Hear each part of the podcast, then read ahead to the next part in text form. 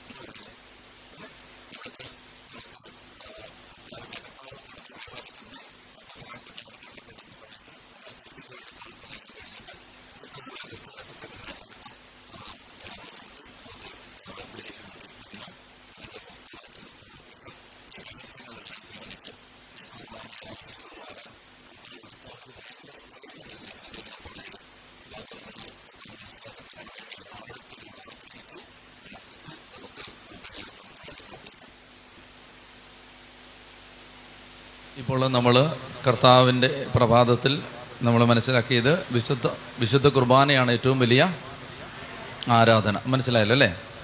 സംശയമുണ്ടോ? ആർക്കെങ്കിലും സംശയമുണ്ടോ? വ്യക്തമായിട്ട് മനസ്സിലായി. കാരണം കർത്താവ് കർത്താവിന്റെ തിരുവചനമാണത്. വിശുദ്ധ കുർബാനയാണ് വിശുദ്ധ കുർബാനയാണ് ഏറ്റവും വലിയ ആരാധന. അതിനേക്കാൾ വലിയൊരു ആരാധന ഈ ലോകത്തുനിന്നില്ല നമുക്ക് ആത്മാവിലും സത്യത്തിലും ദൈവത്തെ ആരാധിക്കണമെങ്കിൽ എന്ത് എന്ത് ചെയ്താൽ മതി? അപ്പോൾ ഞാൻ രാവിലെ പറയാൻ ശ്രമിച്ചത് അല്ലെങ്കിൽ രാവിലെ നിങ്ങൾ കേട്ടത് അതായത് ആരാധനയാണ് ലോകത്തെ എല്ലാ പ്രശ്നങ്ങൾക്കുമുള്ള പരിഹാരം. അത് മനസ്സിലായല്ലോ അല്ലേ? ഏ? ഇത് ഇത് വളരെ വളരെ ആഴമായൊരു സത്യമാണ്. ഇത്രമാത്രം അത് ആളുകൾ ഗ്രഹിക്കുന്നതെന്ന് എനിക്ക് മനസ്സിലാവും എനിക്കറിയാൻ പറ്റുന്നില്ല.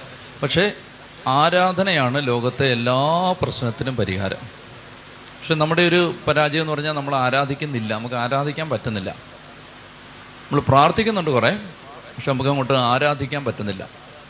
അപ്പോൾ ആരാധിച്ചാൽ ആരാധന നമ്മളെ ജീവിതത്തിൽ വളരെ വളരെ വളരെ വളരെ മുന്നോട്ട് നയിക്കും. ശക്തിയോടെ നമ്മൾ മുന്നോട്ട് പോകാൻ ആരാധന നമ്മളെ സഹായിക്കും. അപ്പോൾ ഒന്നാമത്തെ പ്രമിസ് വളരെ ക്ലിയറാണ്. ആരാധനയാണ്. ഇപ്പം നിങ്ങൾ നിങ്ങളുടെ ഓരോരുത്തരുടെയും കുടുംബജീവിതം എടുത്തോ.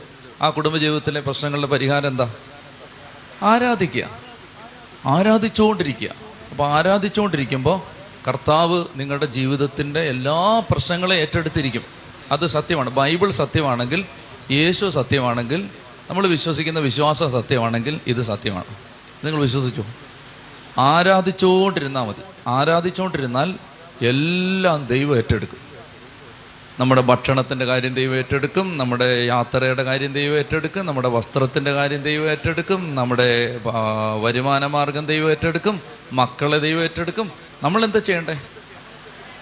ഈ താളം തെറ്റുന്ന എവിടാ? നമ്മൾ ദൈവത്തെ ആരാധിക്കുന്നതിന് പകരം വേറെ പലതിനെ ആരാധിക്കാൻ പോകുമ്പോൾ ആഹാരം മുടങ്ങും ദാഹജലം മുടങ്ങും വസ്ത്രം മുടങ്ങും യാത്ര മുടങ്ങും പ്രശ്നമുണ്ടാവും മക്കൾ കയ്യിൽ നിന്ന് പോവും. എല്ലാ സാഹചര്യങ്ങളെയും കർത്താവ് ഏറ്റെടുക്കും. എന്ത് ചെയ്താൽ മതി? പറ എന്ത് ചെയ്താൽ മതി? ആരാധിച്ചാൽ മതി. ഇത് നിങ്ങളുടെ ഹൃദയത്തിൽ അകത്തോട്ട് കയറണമേ എന്ന് എന്റെ ദൈവമേ ഞാൻ പ്രാർത്ഥിക്കുകയാണ്. ഇതങ്ങോട്ട് കയറണം. അതായത് ആരാധിച്ചാൽ മതി.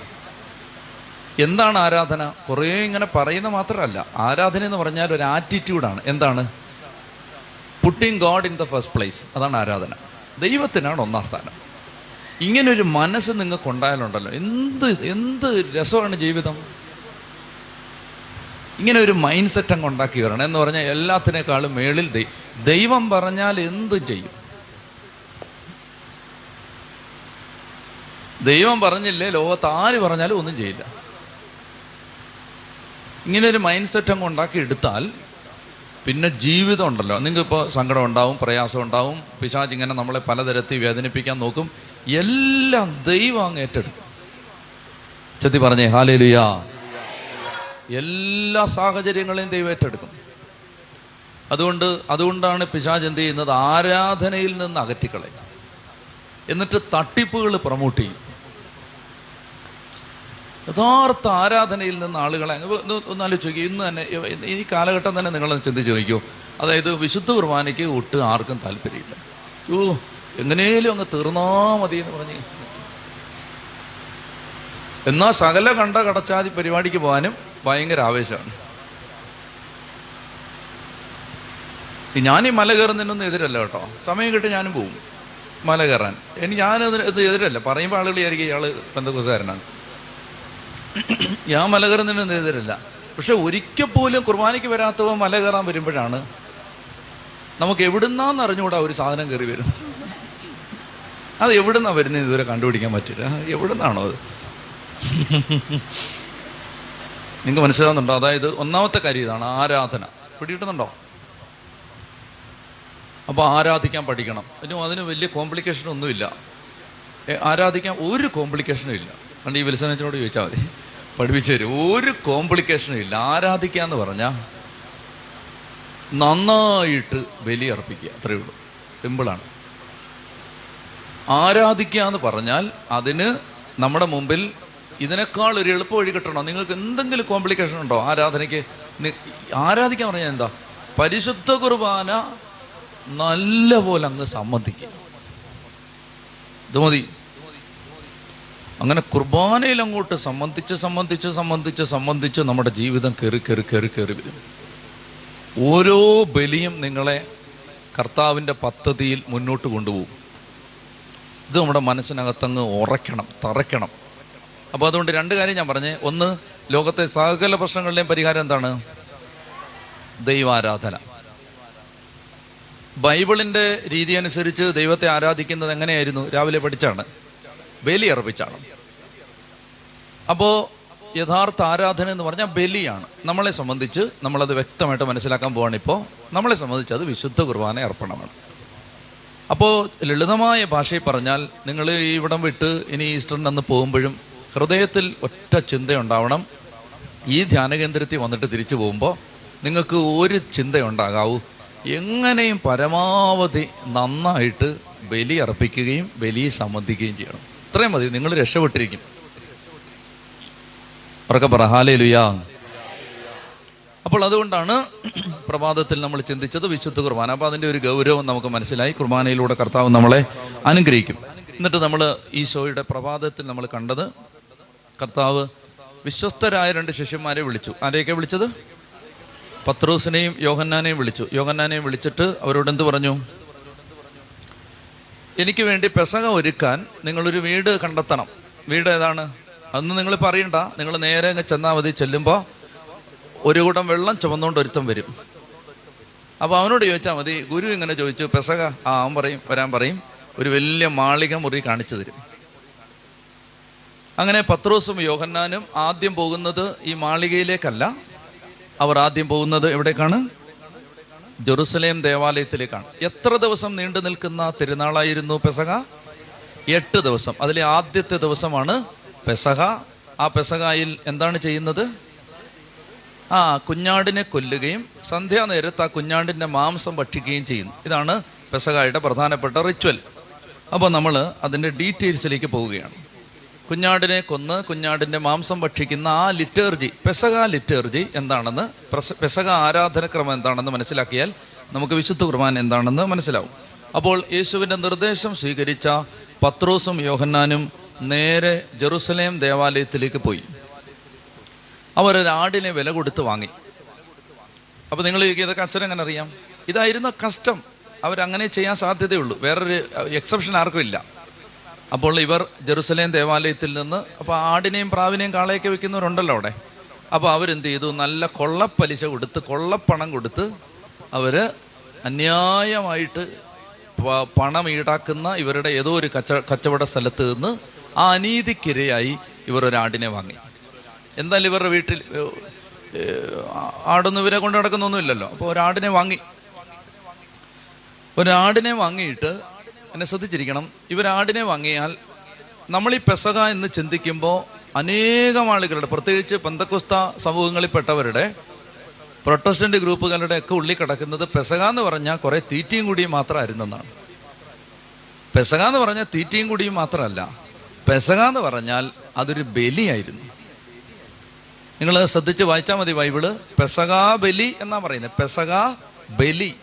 അപ്പോ ഈ ബലിയുടെ ഡയമെൻഷൻ പല ആളുകളും മറന്നുപോയി. അതുകൊണ്ടാണ് ഇന്നും ആളുകൾ റൊട്ടിയും വെള്ളവും കുടിച്ച് വിശുദ്ധ കുർബാനയ്ക്ക് പകരം പോകുന്നതിന്റെ കാരണം ഇതാണ്. അവർ ഈ ബലി എന്ന സന്ദർഭ ആ ആ സാങ്കത്യം അവർ മറന്നുപോയി. അവർക്കത് മനസ്സിലായില്ല.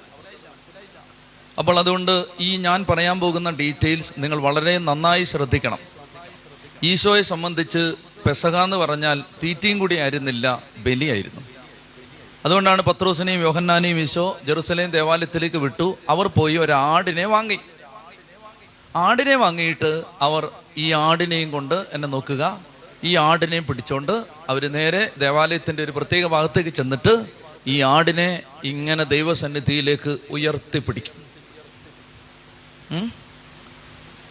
പുരോഹിതം പരിശുദ്ധ കുവാനയിൽ അപ്പവും മീഞ്ഞും എടുത്ത് ഇങ്ങനെ ഉയർത്തിപ്പിടിച്ച് സമർപ്പിക്കും. അല്ല എല്ലാ ലിറ്ററേച്ചറിലും ഉണ്ടത്. അത് ഈ ആടിനെ സമർപ്പിക്കുകയാണ്. പത്രോസും യോഹന്നാനുമാണ് ചെയ്തത്. കണ്ടോ? ഈശോയാണോ ചെയ്തേ? എന്താ ഇവരെ കൊണ്ട് ചെയ്യിച്ചേ? ഇവരാണിത് നാളെ ചെയ്യേണ്ടത് അല്ലേ? അപ്പോ പത്രോസും യോഹന്നാനും ചെന്നിട്ട് ഈ ആടിനെ അവർ സമർപ്പിച്ചു. എന്നിട്ടൊരു വേവ് ഓഫറിങ് ഉണ്ട് നീരാജനം. അതിനെ ഇങ്ങനെ സമർപ്പിച്ചിട്ട് എത്ര പേരാണ്? ജോസേഫൂസ് ഞാൻ കുറച്ച് കഴിയുമ്പോൾ പറയാം. ജോസേഫൂസ് എന്ന് പറഞ്ഞാൽ യഹൂദ പുരോഹിതനായിരുന്നു ചരിത്രകാരനായിരുന്നു. അദ്ദേഹത്തിന്റെയാണ് ആധികാരികമായി ചരിത്ര രേഖകൾ ആ കാലഘട്ടത്തിൽ അവൈലബിൾ ആയിട്ടുള്ളത് രണ്ടുപേരാണ് ഒക്ടേവിയൻ ജോസേഫൂസ് രണ്ടുപേരാണ് ജോസേഫൂസ് യഹൂദനാണ് അതുപോലെ ചരിത്രകാരനാണ് പുരോഹിതനുമായിരുന്നു. അദ്ദേഹം എഴുതുന്നുണ്ട് ഏതാണ്ട് രണ്ട് ലക്ഷത്തി എഴുപതിനായിരത്തോളം ആളുകൾ ഒന്നാം നൂറ്റാണ്ടിൽ പെസക തിരുനാളിന് അവിടെ സമ്മേളിക്കുമായിരുന്നു. രണ്ടര ലക്ഷത്തിലധികം ആളുകൾ. അപ്പോൾ സോറി സോറി രണ്ടര ലക്ഷം അല്ല ഇരുപത് ലക്ഷത്തിലധികം ആളുകൾ. രണ്ടര ലക്ഷത്തിലധികം ആടുകളെ കൊല്ലുമായിരുന്നു. രണ്ട് ലക്ഷത്തി എഴുപതിനായിരത്തി അഞ്ഞൂറ്റി സംതിങ് അങ്ങനെ ഒരു കണക്കൊക്കെ അയാൾ പറയുന്നുണ്ട്. അത്രയും ആടിനെ ഒരു വർഷം കൊന്നു എന്ന് അയാൾ ആ ചരിത്ര ആ വർഷത്തെ ചരിത്രം എഴുതുമ്പോൾ പറയുന്നുണ്ട്. അപ്പോൾ എല്ലാം ശ്രദ്ധിച്ചിരിക്കണം. ഉറങ്ങിപ്പോവല്ലേ അപ്പോൾ ഇങ്ങനെ ഈ രണ്ട് രണ്ടര ലക്ഷത്തോളം ആടുകളെ കൊല്ലുന്ന ദിവസമാണ്. അപ്പോൾ പത്രോസ് യോഹന്നാന് മാത്രമാണോ ദേവാലയത്തിലുള്ളത്? അല്ല ലക്ഷക്കണക്കിന് ആളുകൾ നിൽക്കുകയാണ്. അപ്പോൾ രണ്ടര ലക്ഷത്തിലധികം ആടുകളെ കൊല്ലുമെങ്കിൽ രണ്ടര ലക്ഷത്തിലധികം ആളുകൾ മൂന്ന് മണിക്ക് അഞ്ച് മണിക്ക് ഇടയ്ക്ക് ഈ ദേവാലയത്തിൽ വന്ന് കയറും. പതിമൂന്ന് ഏക്കറുണ്ട് ദേവാലയത്തിന്. അപ്പോൾ ഇഷ്ടംപോലെ സ്ഥലമുണ്ട്. അപ്പോൾ അങ്ങനെ ഈ ദേവാലയത്തിൽ ഇവർ ചെന്നിട്ട് ക്യൂ നിന്നു. ആടിനെയും കൊണ്ട് ക്യൂ നിൽക്കുകയാണ്. അങ്ങനെ ആടിനെയും കൊണ്ട് അവർ ക്യൂ നിൽക്കുമ്പോൾ അവരുടെ ഊഴം വരുമ്പോൾ ഇനി അടുത്ത സ്റ്റെപ്പ് എന്ന് പറഞ്ഞാൽ ഇവർ ഓൾറെഡി ആടിനെ ദൈവത്തിന് സമർപ്പിച്ചു. ഇനി സമർപ്പിച്ചു കഴിഞ്ഞാൽ അടുത്ത സ്റ്റെപ്പ് എന്ന് പറയുന്നത് ഈ ആടിന്റെ കഴുത്ത് അറുത്തിട്ട് ആടിന്റെ രക്തം പാത്രങ്ങളിൽ ശേഖരിക്കും.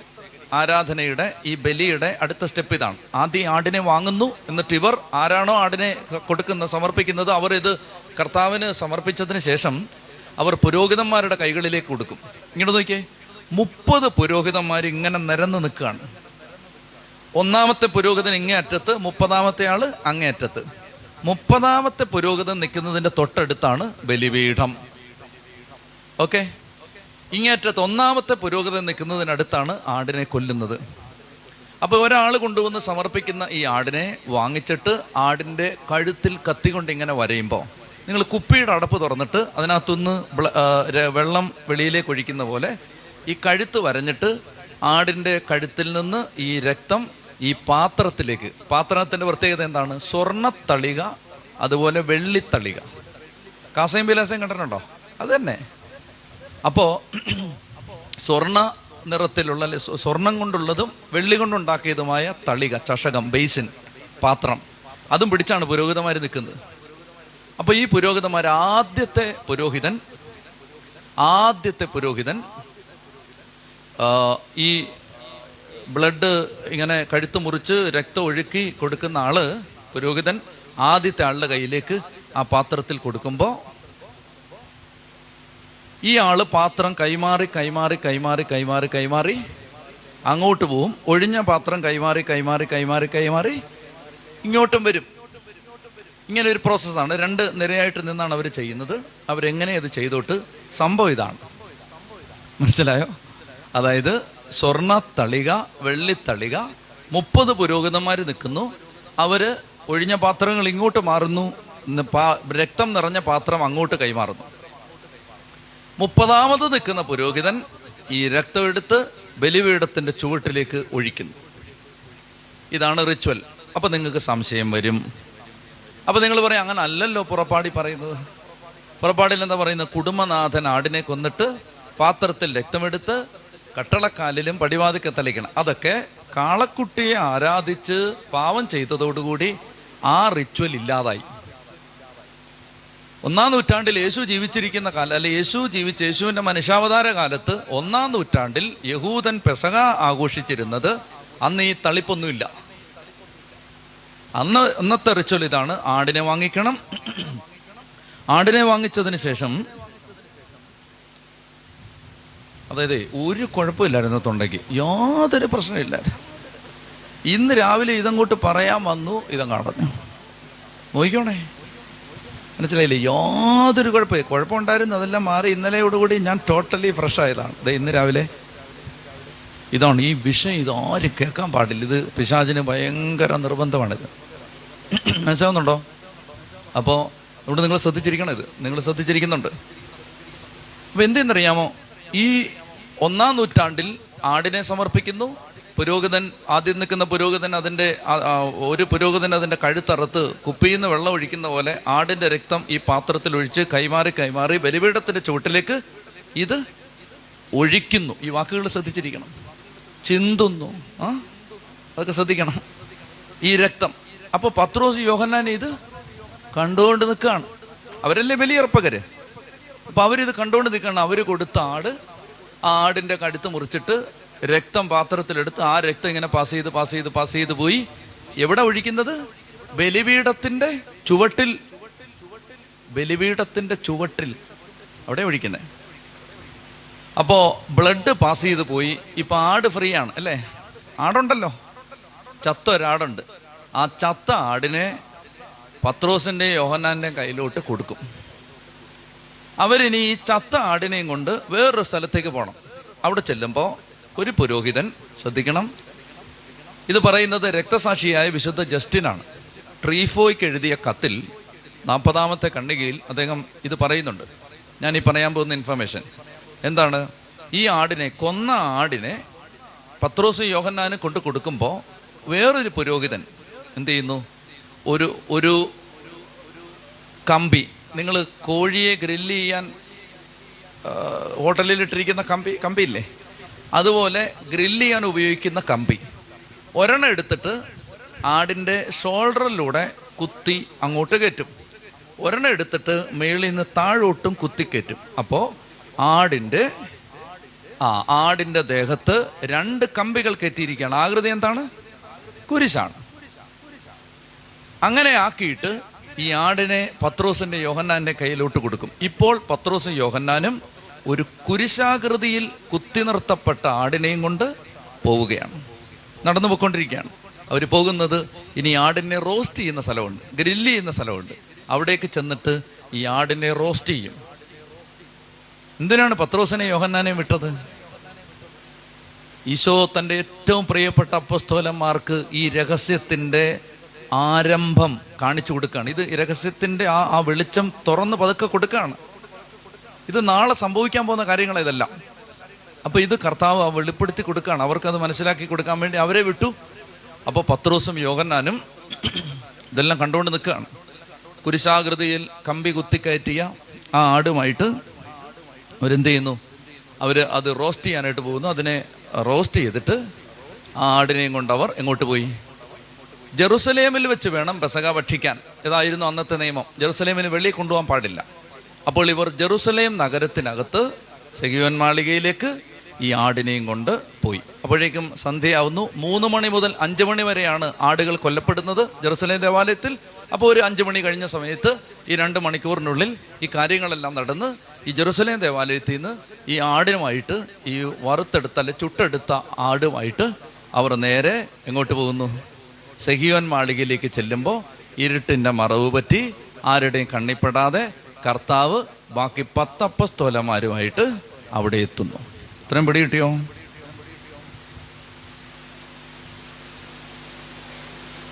ഇനി മറ്റൊരു ഡീറ്റെയിൽ നമ്മൾ ഇതിനകത്തുനിന്ന് ശ്രദ്ധിക്കാനുള്ളത്. മൂന്ന് മണി മുതൽ അഞ്ച് മണി വരെയാണ് പെസക കുഞ്ഞാട് കൊല്ലപ്പെടുന്നത്. ആണല്ലോ? ഇങ്ങോട്ട് ശ്രദ്ധിക്കണം. മൂന്ന് മുതൽ അഞ്ച് വരെയാണ്. അപ്പോൾ പെസക ആദ്യത്തെ പെസക കുഞ്ഞാണ്ട് കൊല്ലപ്പെടുന്ന ടൈം ഏതാ? മൂന്ന് മണി. എന്ന് മൂന്ന് മണി? എന്ന്? പെസകായുടെ അന്ന്. പെസകായുടെ അന്ന് പറയുന്ന ഡേറ്റ് എന്നാ? നീസാൻ മാസം പതിനാലാം തീയതി. ആണല്ലോ? നീസാൻ പതിനാല്. പക്ഷെ ഈ ആടിനെ കൊല്ലുന്ന എന്നാ? നീസാൻ? നീസാൻ? പതിനാലാണോ? പത്തോ? ഈ ആടിനെ കൊല്ലുന്നത് എന്നായിരിക്കും. പതിമൂന്നാണോ പതിനാലാണോ പതിനഞ്ചാണോ? എന്നായിരിക്കും. പതിനാലാം തീയതി. ആണല്ലോ? പതിനാലാം തീയതിയാണ് ആടിനെ കൊല്ലുന്നത്. അപ്പോ ഈ പതിനാലാം തീയതി ആടിനെ കൊല്ലുന്നു. കൊല്ലുന്നു എന്ന് പറയുന്നത് അത് നേരത്തെ കൊല്ലുന്നെങ്കിൽ യഥാർത്ഥത്തിൽ ആടിനെ ഭക്ഷിക്കുന്നത് ശ്രദ്ധിക്കണം ആടിനെ ഭക്ഷിക്കുന്നത് അന്ന് വൈകിട്ട് ആറു മണിക്കാണ്. അപ്പോൾ അടുത്ത ദിവസമാവും. ശ്രദ്ധിക്കണം അടുത്ത ദിവസമാവും. അപ്പൊ ശരിക്കും പറഞ്ഞാൽ പെസക തിരുനാളിന് നിങ്ങൾ വളരെ ശ്രദ്ധിച്ചിരിക്കണം അല്ലെ? തെറ്റിദ്ധരിക്കും. വളരെ ശ്രദ്ധിച്ചിരിക്കണം. പെസക തിരുനാളിന് യഥാർത്ഥത്തിൽ ശ്രദ്ധിക്കണേ യഥാർത്ഥത്തിൽ കൊല്ലപ്പെട്ട ആടിനെ ഭക്ഷിക്കുന്നതാണ് പതിനാലാം തീയതി. കൊല്ലുന്നത് പതിമൂന്നാം തീയതിയാണ്. എന്തുകൊണ്ടാണ് ഈ വ്യത്യാസം നിങ്ങൾ മനസ്സിലാക്കണം? യഹൂദന്റെ ദിവസം ആരംഭിക്കുന്നത് എപ്പോഴാ? വൈകിട്ട് ആറ് മണിക്കാണ്. നീസാൻ മാസം പതിനാലാം തീയതി തുടങ്ങുന്നത് എന്നാണ്. വ്യാഴാഴ്ച ദിവസം പതിനാലാം തീയതി തുടങ്ങുന്നത് വ്യാഴാഴ്ച ദിവസം വൈകിട്ട് ആറ് മണിക്കാണ്. നീസ മാസം പതിനാലാം തീയതി തീരുന്നത് വെള്ളിയാഴ്ച ദിവസം വൈകിട്ട് ആറ് മണിക്കാണ്. അപ്പോൾ യഥാർത്ഥത്തിൽ ഈശോ പെസക ഭക്ഷിച്ചതും ഈശോ കുരിശിൽ മരിച്ചതും എന്നാണ് നീസാൻ മാസം പതിനാലാം തീയതിയാണ്. മനസ്സിലാവുന്നുണ്ടോ ഞാൻ പറയുന്നത്? പിടിയിട്ടില്ല ഒന്നുകൂടെ പറയാം. അതായത് ആടിനെ കൊല്ലുന്നത് ശരിക്കും പറഞ്ഞാൽ തലേന്നാ. നമ്മുടെ ഈ ടൈം വരുന്നതുകൊണ്ട് നമുക്ക് കൺഫ്യൂഷൻ വരുന്നത്. കാരണം ഇപ്പോൾ മൂന്ന് മണിക്കാണ് ആടിനെ കൊല്ലുന്നത്. മൂന്ന് മണിക്കാണ്. മൂന്ന് മണിക്ക് അഞ്ച് മണിക്ക് ഇടയ്ക്കാണ്. അത് യഹൂദനെ സംബന്ധിച്ച് തലേ ദിവസമാണ്. നീസാൻ പതിനാല് തുടങ്ങുന്നത് നമ്മുടെ കൂട്ട് രാത്രി പന്ത്രണ്ട് മണിക്കല്ല വൈകിട്ട് ആറ് മണിക്കാണ്. വൈകിട്ട് ആറിനാണ് ഞാൻ വളരെ സിമ്പിളായിട്ട് നിങ്ങൾക്ക് മനസ്സിലാക്കി തരാം ശ്രദ്ധിക്കുക ഈ ശരിക്കും പറഞ്ഞാൽ ഈശോ ഈശോ എത്ര ദിവസം അല്ല ഈശോ മരിച്ചിട്ട് എത്രാം ദിവസം ഉയർത്തെഴുന്നേറ്റേ? മൂന്നാം ദിവസവും ആ കണക്ക് എങ്ങനെ ശരിയാവും? എന്നെ ഒന്ന് പറഞ്ഞാൽ നിങ്ങൾ എങ്ങനെ ശരിയാവും ഇത് എങ്ങനെ നിങ്ങൾ തലയും കുത്തിയിരുന്ന് ആലോചിച്ചാൽ പോലും ഒന്നര ദിവസമേ ഉള്ളൂ. എങ്ങനെ ശരിയാവും? എങ്ങനെ ശരിയാവും? ശരിയാവും എങ്ങനെ ഞാൻ പറഞ്ഞു തരട്ടെ വെള്ളിയാഴ്ച ഉച്ചയ്ക്ക് മൂന്ന് മണിക്ക് ഈശോ കൊല്ലപ്പെടുന്നു. വെള്ളിയാഴ്ച ഉച്ചയ്ക്ക് മൂന്ന് മുതൽ ആറ് വരെ ഡേ വൺ. വെള്ളിയാഴ്ച ഉച്ചയ്ക്ക് മൂന്ന് മുതൽ ആറ് വരെ ഡേ വൺ. മനസ്സിലായോ? വെള്ളിയാഴ്ച വൈകിട്ട് ആറ് മുതൽ ശനിയാഴ്ച വൈകിട്ട് ആറ് വരെ ഡേ ടു. ശനിയാഴ്ച വൈകിട്ട് ആറ് മുതൽ പിന്നെ എപ്പോഴാണ് ഈശോ ഉയർത്തത്? അന്നേരം വരെ ഡേ ത്രീ മൂന്നാം ദിനം. കിട്ടിയോ? കിട്ടിയോ? പിടിയിട്ടുന്നുണ്ടോ അപ്പോൾ നമ്മളിത് മനസ്സിലാക്കിയിരിക്കേണ്ടത് നമ്മുടെ നമുക്ക് ഈ കൺഫ്യൂഷൻ വരുന്നത് നമ്മുടെ സമയം ഈ സമയം തമ്മിൽ വ്യത്യാസമുണ്ട്. അപ്പോൾ യഥാർത്ഥത്തിൽ നീസാൻ പതിനാലാം തീയതി വൈകിട്ട് ആറു മണിക്കാണ് ഈശോ പെസക ഭക്ഷണം കഴിക്കുന്നത്. നീസ മാസം പതിനാലാം തീയതി ഉച്ചയ്ക്ക് മൂന്ന് മണിക്കാണ് ഈശോ കുരിശിൽ മരിക്കുന്നത്. കുരിശിൽ മരിക്കും കൺഫ്യൂഷൻ വരരുത്. നമ്മുടെ ടൈം അല്ലിത് അതായത് വൈകിട്ട് ആറു മണിക്കാണ് അവരുടെ ദിവസം ആരംഭിക്കുന്നത്. ഇപ്പോൾ വൈകിട്ട് ആറു മണിക്ക് ദിവസം ആരംഭിച്ചപ്പോൾ ആദ്യം തന്നെ വിശുദ്ധ കുർബ അപ്പോൾ ഒരു ദിവസം ആരംഭിക്കുമ്പോൾ ആദ്യം തന്നെ പ്രഭാതത്തിൽ നമ്മൾ ബലിയർപ്പിക്കുന്നതിന്റെ കാര്യം എന്താ? ദിവസം ആരംഭിച്ചപ്പോഴാണ് ഈശോ ബലി സ്ഥാപിച്ചത്. അതുകൊണ്ടാണ്. നമ്മൾ രാവിലെ എന്തിനാ നമ്മൾ പാതിരാത്രി കുർബാനയില്ലേ പോരെ? അപ്പോൾ അതിന് അതിന്റെ അർത്ഥം എന്താണ്? അവരുടെ യഹൂദന്മാരുടെ ദിവസം അനുസരിച്ച് ആ ദിവസം ആരംഭിച്ചപ്പോൾ തന്നെയാണ് പെസകാ ഭക്ഷണം കഴിക്കുന്നത്. അപ്പോൾ ശ്രദ്ധിച്ചിരിക്കുക ഈ ദിവസം ഉച്ചയ്ക്ക് ഈ ആടെല്ലാം കൊല്ലപ്പെട്ടു. എന്നിട്ട് ഞാൻ പറഞ്ഞു വരുന്നത് ഈശോ കുരിശ് മരിക്കുന്നത് നീസാൻ മാസം പതിനാലാം തീയതി. എപ്പോഴാണ്? ഉച്ചയ്ക്ക് മൂന്ന് മണിക്കല്ലേ? പതിനാലാം തീയതി ഉച്ചയ്ക്ക് മൂന്ന് മണിക്കാണ് ഈശോ കുരിശിൽ മരിക്കുന്നത്. നിങ്ങൾക്ക് കൺഫ്യൂഷൻ ആയോ? ദിവസം ആരംഭിക്കുന്നത് എപ്പോഴാണ്? വൈകിട്ട് ആറ് മണിക്ക്. ആണല്ലോ? ഓക്കെ.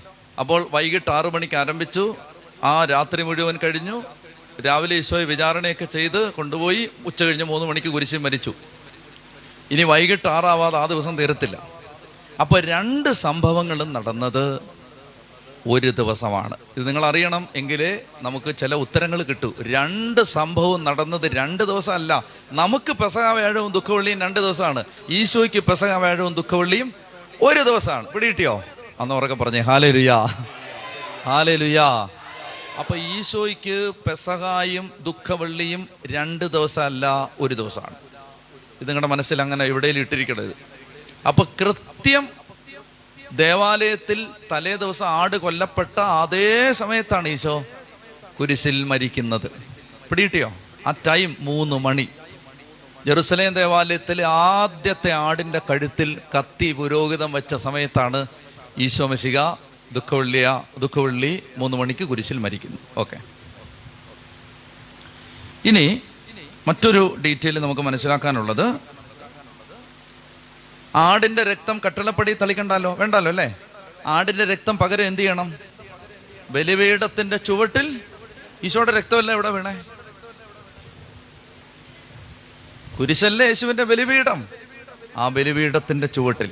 ഈ എക്സാക്ട് ഡീറ്റെയിൽസ് എല്ലാം കർത്താവിൽ പൂർത്തീകരിക്കപ്പെടുകയാണ്. എല്ലാം പെസക കുഞ്ഞാടുമായി ബന്ധപ്പെട്ട എല്ലാ രഹസ്യങ്ങളും യേശുവിൽ പൂർത്തീകരിക്കപ്പെടുകയാണ്. ഇനി കുഞ്ഞാടിനെ ജെറുസലേമിൽ വെച്ച് തന്നെയാണ് ഭക്ഷിക്കേണ്ടത്. ഈ ആടിനെ കൊണ്ട് വെളിയിൽ പോകാൻ പാടില്ല. അതുകൊണ്ടാണ് അവർ സെഗിയോൻ മാളിക കണ്ടെത്തുന്നത്. ഇനി മറ്റൊരു പ്രധാനപ്പെട്ട ഡീറ്റെയിൽ. പെസക കുഞ്ഞാടിനെ ഭക്ഷിക്കുന്ന കൂട്ടത്തിൽ പുറപ്പാടിൽ ഇല്ലാതിരുന്നൊരു ഡീറ്റെയിൽ ഒന്നാം നൂറ്റാണ്ടിലുണ്ടായിരുന്നു പെസക മൃഗത്തെ പെസക ആടിനെ ഭക്ഷിക്കുന്ന കൂട്ടത്തിൽ വീഞ്ഞു കുടിക്കുന്ന ഒരു പതിവ് ഒന്നാം നൂറ്റാണ്ടൊക്കെ ആയപ്പോഴേക്കും യഹൂദന്മാരുടെ പാരമ്പര്യത്തിൽ വന്നു ചേർന്നു. അപ്പോൾ ഈശോ പ്രസംഗ ഭക്ഷിക്കുമ്പോൾ ഈ റോസ്റ്റ് ചെയ്ത ആട് മാത്രമാണോ ഉള്ളത് കൈപ്പിലകൾ മാത്രമാണോ ഉള്ളത്? അല്ല അപ്പം മാത്രം പുളിപ്പില്ലാത്ത അപ്പം മാത്രമാണോ ഉള്ളത്? അല്ല പിന്നെ എന്തുകൊണ്ടുണ്ട് വീഞ്ഞും ഉണ്ട് മേശപ്പുറത്ത്. അല്ലാതെ ഈശോ കൊണ്ടുവന്നല്ലത് എന്നാൽ കുറച്ച് വീഞ്ഞിരിക്കട്ടെ എന്ന് പറഞ്ഞിട്ട് ആഘോഷമല്ലേ സെലിബ്രേഷൻ അല്ലേ? കുറച്ച് വീഞ്ഞായിക്കോട്ടെ എന്ന് പറഞ്ഞ് കർത്താവ് കൊണ്ടുവന്നല്ലത് യഹൂദന്മാരുടെ ആ കാലഘട്ടത്തിലെ പെസക ഭക്ഷണത്തിൽ ആദ്യം ഇല്ലാതിരുന്ന ഒരു ഡീറ്റെയിൽ പിന്നീട് കാലാന്തരത്തിൽ കൂട്ടിച്ചേർക്കപ്പെട്ടു. അവരുടെ പെസക ഭക്ഷണ രീതിയുമായി ബന്ധപ്പെട്ട് അവർ ഈ ആടിനെ ഈ ചുട്ടെടുത്ത ആടിനെ ഭക്ഷിക്കുന്ന കൂട്ടത്തിൽ കൈപ്പിലകൾ കൂട്ടി പുളിപ്പില്ലാത്ത അപ്പവും ചേർത്ത് അവർ ഈ ആടിനെ ഭക്ഷിക്കുന്ന കൂട്ടത്തിൽ അവർ വീഞ്ഞു കുടിക്കുന്ന ഒരു പതിവ് കൂടി ഒന്നാം നൂറ്റാണ്ടിലെ പെസക ആചരണത്തിൽ ഉണ്ടായിരുന്നു. ഇനി മറ്റൊരു ഡീറ്റെയിൽ ഇതുമായി ബന്ധപ്പെട്ട് നിങ്ങൾ മനസ്സിലാക്കേണ്ടത് പത്രോസനെ യോഹന്നാനും ചന്തയിൽ ചെന്നൊരു ആടിനെ വാങ്ങാൻ പറ്റുമോ പറ്റില്ല. ദേവാലയത്തിൽ നിന്ന് തന്നെ വാങ്ങണം മാത്രമല്ല ചന്ത അല്ല ചന്തയിൽ ചെന്നൊരു ആടിനെ വാങ്ങിച്ചിട്ട് ഈ അവിടെ അതിനെ എവിടെയെങ്കിലും വെച്ച് ഗ്രില്ല് ചെയ്ത് കൊണ്ടുപോകാൻ പറ്റുമോ പറ്റില്ല. ഇത് നമ്മൾ മനസ്സിലാക്കേണ്ട ഒരു ഡീറ്റെയിൽ എന്താണെന്ന് വെച്ചാൽ ഇതൊരു ബലിയാണ്. പെസക ബലിയാണിത്. അല്ലാതെ പെസക തീറ്റിയല്ല ഇത് ഇത് ഇത് ഇത് മനസ്സിലാക്കാത്തതാണ് പെന്തക്കൂസുകാർക്ക് സംഭവിച്ച അപകടം. അവരിത് തീറ്റിയും കൂടി മാത്രമായിട്ടാണ് കണ്ടേ. നമ്മളെ സംബന്ധിച്ചതാണ് ഇത് ബലിയുമാണ് സ്തോത്രവുമാണ്. ബലിയുമാണ് വിരുന്നുമാണ്. അതാണ് കാത്തലിക് തിയോളജിയുടെ വ്യത്യസ്തത അല്ലെങ്കിൽ എപ്പിസ്കോപ്പൽ ചർച്ചസിന്റെ തിയോളജി എന്ന് പറഞ്ഞാൽ ഇത് ബലിയുമാണ് വിരുന്നുമാണ്. ബലിയും വിരുന്നും. ആ രണ്ട് വാക്കോർത്തിരിക്കണം വിരുന്ന് മാത്രമല്ല നമുക്കിങ്ങനെ ഭക്ഷണം കഴിച്ച് പിരിയുന്ന ഒരു ഏർപ്പാടല്ല ഇത്. മറിച്ച് പെസക എന്ന് പറഞ്ഞാൽ യഹൂദനെ സംബന്ധിച്ച് തീറ്റയും കുടിയും അല്ലായിരുന്നു. മറിച്ച് ബലിയായിരുന്നു. ഇത്രയും പിടി കിട്ടിയോ? ഇത്രയും ഡീറ്റെയിൽസ് നിങ്ങൾക്ക് മനസ്സിലായെങ്കിൽ പെസക ഒരു ബലിയാണെങ്കിൽ പെസക ഒരു ബലിയാണെങ്കിൽ ശ്രദ്ധിക്കുക. പഴയ നിയമത്തിൽ പെസക ഒരു ബലിയായിരുന്നെങ്കിൽ അത് വഴിയെ പോകുന്ന ആർക്ക് അർപ്പിക്കാൻ പറ്റില്ല. ബലി അർപ്പിക്കാൻ പുരോഹിതന്മാരുണ്ടാവണം. അതിനാണ് പത്രോസ് യോഗന്നാൻ യാടിനെ കൊണ്ട് ആരുടെ കൊടുത്തത്. പുരോഹിതന്മാരുടെ കൊടുത്തത്. ഇതും നിങ്ങളുടെ മനസ്സിൽ വെച്ചിരിക്കണം. ബലിയാണെങ്കിൽ ബലി അർപ്പിക്കാൻ എല്ലാവർക്കും പറ്റില്ല. ആരാണ് ബലിയർപ്പിക്കേണ്ടത്? പുരോഹിതന്മാരാണ്. അപ്പോൾ പൗരോഹിത്യം ആവശ്യമുണ്ട് ബലിയർപ്പിക്കാൻ. മനസ്സിലിട്ടിരിക്കുക. ഇങ്ങനെ പഴയ നിയമത്തിന്റെ പെസകാ രീതി അനുസരിച്ച് ഈശോ മിശിക ഭക്ഷണം കഴിച്ചുകൊണ്ടിരിക്കുന്ന സമയത്ത് എന്നാൽ ഈശോ ഇവരുടെ പെസകാ ഭക്ഷണ രീതിയിൽ ചില വ്യത്യാസങ്ങൾ വരുത്തി. അതാണ് നമ്മൾ ഇനി കാണാൻ പോകുന്നത്. ഇത്രയും ഈശോ യഹൂദന്മാർ പെസക ഭക്ഷിച്ചുകൊണ്ടിരുന്ന പോലെ തന്നെയാണ് കാര്യങ്ങളെല്ലാം റെഡിയാക്കിയത്. പക്ഷേ മേശപ്പുറത്ത് വിഭവങ്ങൾ എത്തിക്കഴിഞ്ഞപ്പോൾ കർത്താവ് ഇതിനെ പതുക്കെ ടേൺ ചെയ്യാൻ പോവാണ് ഇനി. ഇനി ഇത് വളരെ സൂക്ഷ്മതയോടെ നിങ്ങൾ ശ്രദ്ധിക്കണം. പരിശുദ്ധ വളരെ ലളിതമാണ് ഇതെല്ലാം. കുഴപ്പം എന്തെന്നറിയാമോ ഈ സാത്താൻ ഇത് നമ്മൾ മനസ്സിലാക്കുന്ന ഇഷ്ടമില്ല. ഇത് ഭയങ്കര ലളിതമാണ്. ലളിതം എന്ന് പറഞ്ഞാൽ ദൈവമേ ഇതൊക്കെ എന്ത് ലളിതമായിരുന്നു? നമുക്കിതൊന്നും അത് ബോധം ഉണ്ടായില്ലല്ലോ എന്ന് ഇപ്പോൾ വിചാരിക്കുന്നു. മനസ്സിലാക്കാൻ ഒരു വെളിവുണ്ടായില്ല. എല്ലാം വൈകിയാണ് മനസ്സിലാക്കിയത്. ഇതെല്ലാം ലളിതമാണ്. ഒന്നും ഒരു കോംപ്ലിക്കേഷൻ ഇല്ല. മനസ്സൊന്ന് തുറന്നു വെച്ചാൽ നിങ്ങൾക്ക് നിങ്ങൾ സഭയെ സ്നേഹിക്കാൻ തുടങ്ങും. കത്തോലിക്ക സഭ അല്ലെങ്കിൽ നിങ്ങൾ ഉൾപ്പെട്ടിരിക്കുന്ന എപ്പിസ്കോപ്പൽ സഭകളുടെ വില എന്താണെന്ന് മനസ്സിലാവും. മനസ്സിലായോ? അതായത് പിശാജ് ഇങ്ങനെ കണ്ണ് കെട്ടിയിട്ടിരിക്കുന്നതുകൊണ്ടാണ്. ആ ആ കണ്ണൊന്ന് തുറക്കപ്പെട്ടാൽ മതി. ഇതെല്ലാം ലളിതമാണ്. നന്നായിട്ട് ശ്രദ്ധിച്ചിരിക്കുക. ഈശോ പെസക എല്ലാം ഒരുക്കപ്പെട്ടു. ശിഷ്യന്മാരെല്ലാം വന്നു ചേർന്നു. യൂദാസും വന്നിട്ടുണ്ട്. എല്ലാവരും പന്ത്രണ്ട് പേര് ഒരുമിച്ചിരിക്കുകയാണ്. പത്രോസ് യോഗന്നാൻ ഇച്ചിരി ടയേർഡാണ് എന്നാൽ ഇത് ആടിനെ എല്ലാം വാങ്ങിക്കാൻ പോയി. അവർ ഇത്തിരി ക്ഷീണിച്ചാണ് വന്നിരിക്കുന്നത്. അങ്ങനെ എല്ലാവരും ഒരുമിച്ചിരിക്കുന്ന സമയത്ത് കർത്താവ് പറയാണ് ഞാൻ നിങ്ങളുടെ കൂടെ ഈ പെസക ഭക്ഷിക്കാൻ എത്രയേറെ ആഗ്രഹിച്ചു. അങ്ങനെ ഈശോ വേറെ ഒന്നിനെക്കുറിച്ചും പറയുന്നതായിട്ട് എനിക്ക് തോന്നുന്നില്ല. എടുക്കാം. മത്തായുടെ സുവിശേഷം ഇരുപത്തിയാറ്.